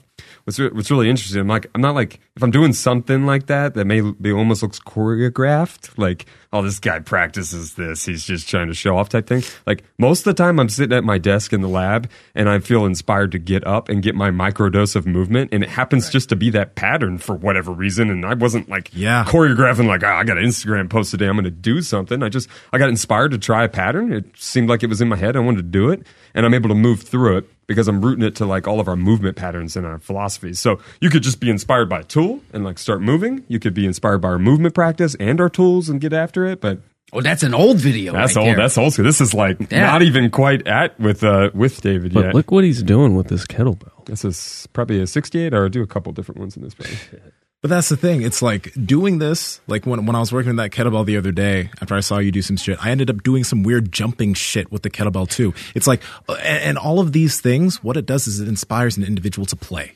Because most things that happen in the gym, it's like, mm, mm, mm, mm. it's like all these systems, like just straight movements. But It these, was play at one point, but it's no longer. it's exactly because Yeah, yeah, yeah. you know but like right. these types of these types of uh, equipment they they inspire you to move in different ways and you end up playing with these pieces of equipment Yeah, that, and that yeah, wasn't we saw that. like Yeah, i was just fucking around it well, wasn't and choreographed, interesting, but- interesting there because that's the opposite of decoy. What you're doing there, so you're Yeah. Mm-hmm. going long here like this, and so what you're both Chris and I when we were on the plane, yeah we were like, I want to see Nsima organized, like you controlling the four quadrants that we talk about, Mhm.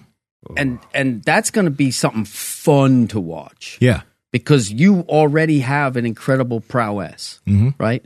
And all we're doing is we're just saying, okay, we're going to optimize a couple key positions and then you take care of the transitions. And now you have more control over the whole thing. So he's even stronger in certain positions, right? yes, probably, yes, yeah. yes. And you'll be able to, you'll be able to direct your training so that you can use those quadrants more strategically yeah and and then have the ace in the hole at all times. Mm-hmm. because your body will naturally just go there Yeah. right? And then the transition to the next thing. And like i said like god smiled when he made you. But it, it's wild because like the stuff we did i don't please don't get forget your thought but this is still on for me right now. Like it's like Yeah, yeah. usually when i'm standing around like i'm i'm you know i'm braced but like this it's still on. And it's not like we did anything too crazy you know? So it's just it's gonna We're just developing fun. the positions right now. I, I want to touch on that word play a little bit. I think I know. I think that's becoming a little more mainstream now. I know movement culture type people. We kind of been talking about playing and we'll juggle and we'll do things. And um, what's interesting about that is I don't.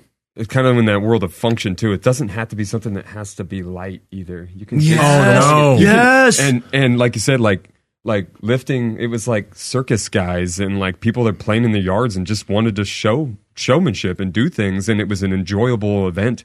Training doesn't have to be not enjoyable, and I think that's a big piece of people's like first step into things is they're like, I'm gonna lot set amount of time to do something, microdose or not, big. It's Yeah. like God, like I don't even know if I'm gonna enjoy that, but if you can find something you enjoy and just ride it and yeah, that's so play doesn't have to be this Yeah. yeah this well but is your training ever painful no, see, I feel really great. This is the thing. that's is the thing yeah, and and I think that mindset of play, if we just want to use that as the term, it like um it controls the intensity. So I never go like all out. So like I can train every day. I'm always ready. I always feel fresh, and it's at a pretty high level. So I don't feel like I have to lose anything, and I don't. If I really want to ham it, I'll go hard, and, Yeah. and I usually. I want to rest more days, and then I'm not as happy because I should be moving every day. You know what I mean? Like, Yeah. I got a little kid. I want to get up and run around with him and play and show him how to move and do all that stuff. I don't want to feel like I have to sit down and I'm not excited to go out with a family and do something tonight because I'm stiff. Like that's not a feeling I even want, so I don't even go there. Mm-hmm. All right, so Well, and and I'm glad that you brought up the fact that we can introduce some load here because the biggest criticism for functional training is that you become a weakling, yeah right? Oh, okay, great. I did this movement. I did this movement, and then he's like, "Oh, okay, yeah, that Yeah. didn't work."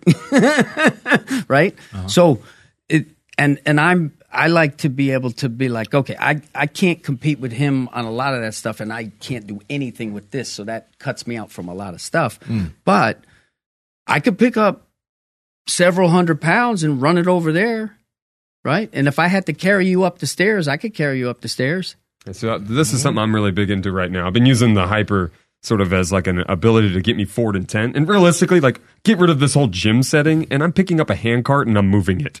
Okay, Right. I've just, I'm hauling something. This is not some wild thing. This is a hand wagon that I'm pulling in a, in a sense. So. But the fact that I can train and I can do something repetitive and I can use the environment of a gym and build on that, that's really cool. Like, and I feel great. And I've, I've had a lot of success with a lot of athletes that when they're deadlifting, they feel stiff or like, again, feel, I'm going to talk field athletes, so not somebody that's specific in the world of powerlifting that needs to get better at that. Right. A field athlete that the gym is like a secondary. Yeah. They're supposed to be going there. They're supposed to be going Carryover. there and they should be getting carryover. And if they're Carryover. going there and they're feeling sore and they're not able to perform their job on a field, Yeah. what the heck am I doing with this guy? So a lot of people come to us and then they work with me. They're like, this is totally different. But I can do things that are familiar and still get them big and still get strong and still move weight. And we're there. So Yeah, I, I I think stronger is better. Yeah. You know, all things equal, stronger is better. Yeah. And I and you know the idea again, like I would, if somebody likes to deadlift, God bless you, deadlift, right? Mm-hmm. So I mean, it, it's, it's Yeah. You know, uh, Mark, what is the th- what is the thing you mentioned as, as far as the mind affecting the body and the you can't do can't fix with the mind, with the mind. Oh, Yeah, yeah. You need to all work in uh, in harmony, okay. So body, mind, spirit. Yeah. And when we were doing certain movements today, you were making sure that I was going forward. You just mentioned forward intent. Mm-hmm. And you can think of what this is going to do to the mind of an individual who's generally very reserved and very, you know, you know, if you get them opening up and moving forward and creating that in ev- well, not every single movement, but a lot of movements that they do in the gym, it's like you, I feel like I want to run run through a wall. I feel very offensive. I feel like I'm not playing defense. You know what I mean? It gets an individual out of that mindset of uh, uh, and more into the let's fucking go. And, I, and that that will like doing that with your body will change the way you act. That's a really sick thing. So, I mean, I, I I'm fortunate enough to be like an educator of coaches too, and I've had experience working with people for many years of my life, and people were always fearful of movement and that mindset, and that like I kind of I get it because there's pain and like there's that stuff, but just like like we're humans, like we're supposed to be capable of so much stuff, and if we can believe in that a little bit and we can mm-hmm. expose ourselves to that, like we can just be freaking awesome, and Yeah. if we can get through that and honestly like i'm so happy i get to work with coaches now because i can start instilling like a, a new thought process with a coach on how they're going to communicate with that that person for the first time so they're setting that person up for success for whatever coaches they're going to have in their life and any movement practice they're going to develop in their life and that's such a that's such a huge thing like just having that and um, what was it? Graham was saying he's not a violent person, right? yeah, yeah, yeah. Right, right, right. seen that run through a wall, and that might be intimidating to somebody at first, but it's like we got to be able to fight in flight. Dave says, right? Like even though you you don't have to be violent, like, but it's part of our nature to have that ability to defend ourselves, and if mm-hmm. we don't, then we're missing out on something. I think oh, so. And I'm Yeah, not so- a violent person either. I'm that's the last thing I want to do. Yeah. But mm. Martial arts and that that type of stuff has helped me be able to at least have that capacity. Yeah, and that whole art itself is all about respect of that and respecting the art Well- of it. Like you, you're you're learning something that's dangerous, and you should respect it. Like yeah, for sure. And and generally the tendency is the better the martial artist, the cooler and calm and collected the person. In general. Mm. The more dangerous someone is, the more kind they are, the more like okay they are because they're not trying to prove it. And a fight, you have to respect the fight because you can lose a fight Yeah. as the better fighter. right? So opportunity, there's no standing eight count, right? You know, in, the, uh-huh. in the MMA, right? So once the you know, one small error and you lost your fight. And and you know, you didn't lose a game, you lost a fight. Ooh, right. You know, how does your ego handle that? right? How do you guys coach somebody to tap into that? Like, I'll say that primal, like instinct, I guess. so Uh, I'm asking because Graham, when he's working with me in the gym, you know, we'll we'll be using the clubs and we'll be using various tools, and he's just like, dude, you have this crazy amount of aggression in you, but your body is just so tied up because of my back. Your body's trying to protect itself, and you're not letting go. He's like, you know, think less. You need to let go. He's like, you have this inside you, and I'm like, dude, I'm fucking going as hard as I can. He's like, no, you have way more aggression inside of you, mm. and so like basically what he's telling me is like I'm not able to tap into that primal side. Sure. So how again, somebody that's experienced pain in the past, mm. how can I start tapping into that side? So this is what I was kind of mentioning earlier. That thought I had on that rope before. It's winning. Whatever that means, and then low level winning. It doesn't have to be anything. Like, I'm not going to tell you you're not primal because that might be a loss in your head right there. You know what I mean? Like, because you said I'm giving it everything I have, and it might be everything you have. You know, mm-hmm. so it's it's that idea that I gave it everything I had, and you just won today. So congratulations. You're going to come back tomorrow, and you're going to be more primal probably because you won. Because that's a satisfying feeling, mm-hmm. and you could put it in anything you do. Right? You, you're going to edit something. You feel like whatever it is. Like you can win with everything. I try to win with anything. Like everything I can in, in little ways. Mm-hmm. Well, and I think also the the the most reality in terms of primal is efficiency. Mm. Okay, because there was no room for inefficiency way back. Okay, so the most primal thing you could do is go smooth and slow to get fast because you're smooth, right? So slow is smooth, smooth is fast, Mm-hmm. and locomotion and fight and flight, two sides of the same coin. Mm-hmm. So if you start to lear- learn to move with that grace and that poise where you're sustainable, you're poised and ready to pounce, right? Because you're learning how to control and move the body in that way, that is primal. I, I got one more I'm going to give mm-hmm. you too, just because it's something I did most of my life, and I think I take it for granted a little bit. And it is actually like violent, but not towards anybody, right? It's it's it's literally hitting a tire with a sledgehammer. Mm-hmm. I grew up mm-hmm. hammering things, and it had a direct purpose: hit the nail in. It's going to have a perturbation to it. It's going to give me a new experience every time I hit. I'm going to get a shock to my system. It felt very relieved. Everything was integrated, so I could get the job done. Mm. And it was like popping somebody in the face. Like it's like that that level of getting that out, that tool wielding that didn't have to be destructive. Hmm. It was constructive, right? I can build upon it. so something like that. That's again, that's things like having all these little shifts we do with like the pulsers in the club too. They are that event but I can create that event in a lot of unique ways. So I get exposed to it. So I'm not limited to this hit the tire, right? Hit the wall. Like I'm not limited to that or punch the bag. Like all that stuff there. Hmm. It, it will let you be primal and put everything you had into it and integrate it perfectly. And it's a little different every time. So that's a great way. And the other thing is like what the best way that I describe when I punch, like hit a bag or something, is satisfaction, mm. right? Because I've developed a position or posture where I can go a hundred percent without like fear of damage. And I remember when I first tried to study boxing, I had this amazing coach, amazing martial artist, knows so much stuff, taught me fundamental things. And I remember I would have to wrap up my wrists every time that I'd go hit the bag. I'd have to wrap them really tight mm-hmm. because if I went with full force and you know just abandon, I would invariably think and I would hurt myself. And then it's like two weeks. I can't fucking do it now. Come on. And so for me, the satisfaction of just getting like just the cleanest, most powerful punch is just it it makes you less aggressive because you're getting satisfaction from the aggressive behavior and you're not hurting anybody, including yourself. I'll tell you one more thing. You said fear of damage, and I think you were referencing yourself. Oh yeah. It's interesting. I don't like striking. I absolutely hate it, but I, I kind of like, I love grappling. I love getting a hold of somebody. And I feel like there's less, I don't want to, and it's, I think honestly, because I don't want to damage someone. Oh yeah. Like, I feel like if I can get a hold of you, uh, if that's what's happening, maybe I can resolve this situation at least. If I'm happen to be better at it, you know what I mean? Yeah, yeah, yeah. You know what I'm saying? yeah, but it's like it's like there, there's I have control. I'm getting a feedback that maybe I can control the situation where these are going up. Yeah. Like there's a good chance somebody's getting nicked or cut or hurt or broken. You know what I mean? Mm-hmm. Myself or you, and I don't want to hurt somebody. Yeah. That's honestly like you pick up and leave is the guy the idea. You don't want to fight if you're not supposed to fight. So, but if we're going, like I'd rather grapple because we can hopefully resolve it. We can fatigue each other till we're not going to damage each other, type thing. Andrew, take us on out of here. We'll have these guys back some Yeah. other time because we'll go another three So, hours. Yeah, Yeah. God. Absolutely, yeah. I, I know I had other questions, but I'm like, nope, this is a whole nother podcast. So thank you everybody for checking out today's episode. Please make sure you guys do us a huge favor and hit that like button. Subscribe if you guys are not subscribed already, and follow the podcast at MB Power Project on TikTok, Instagram, Twitter.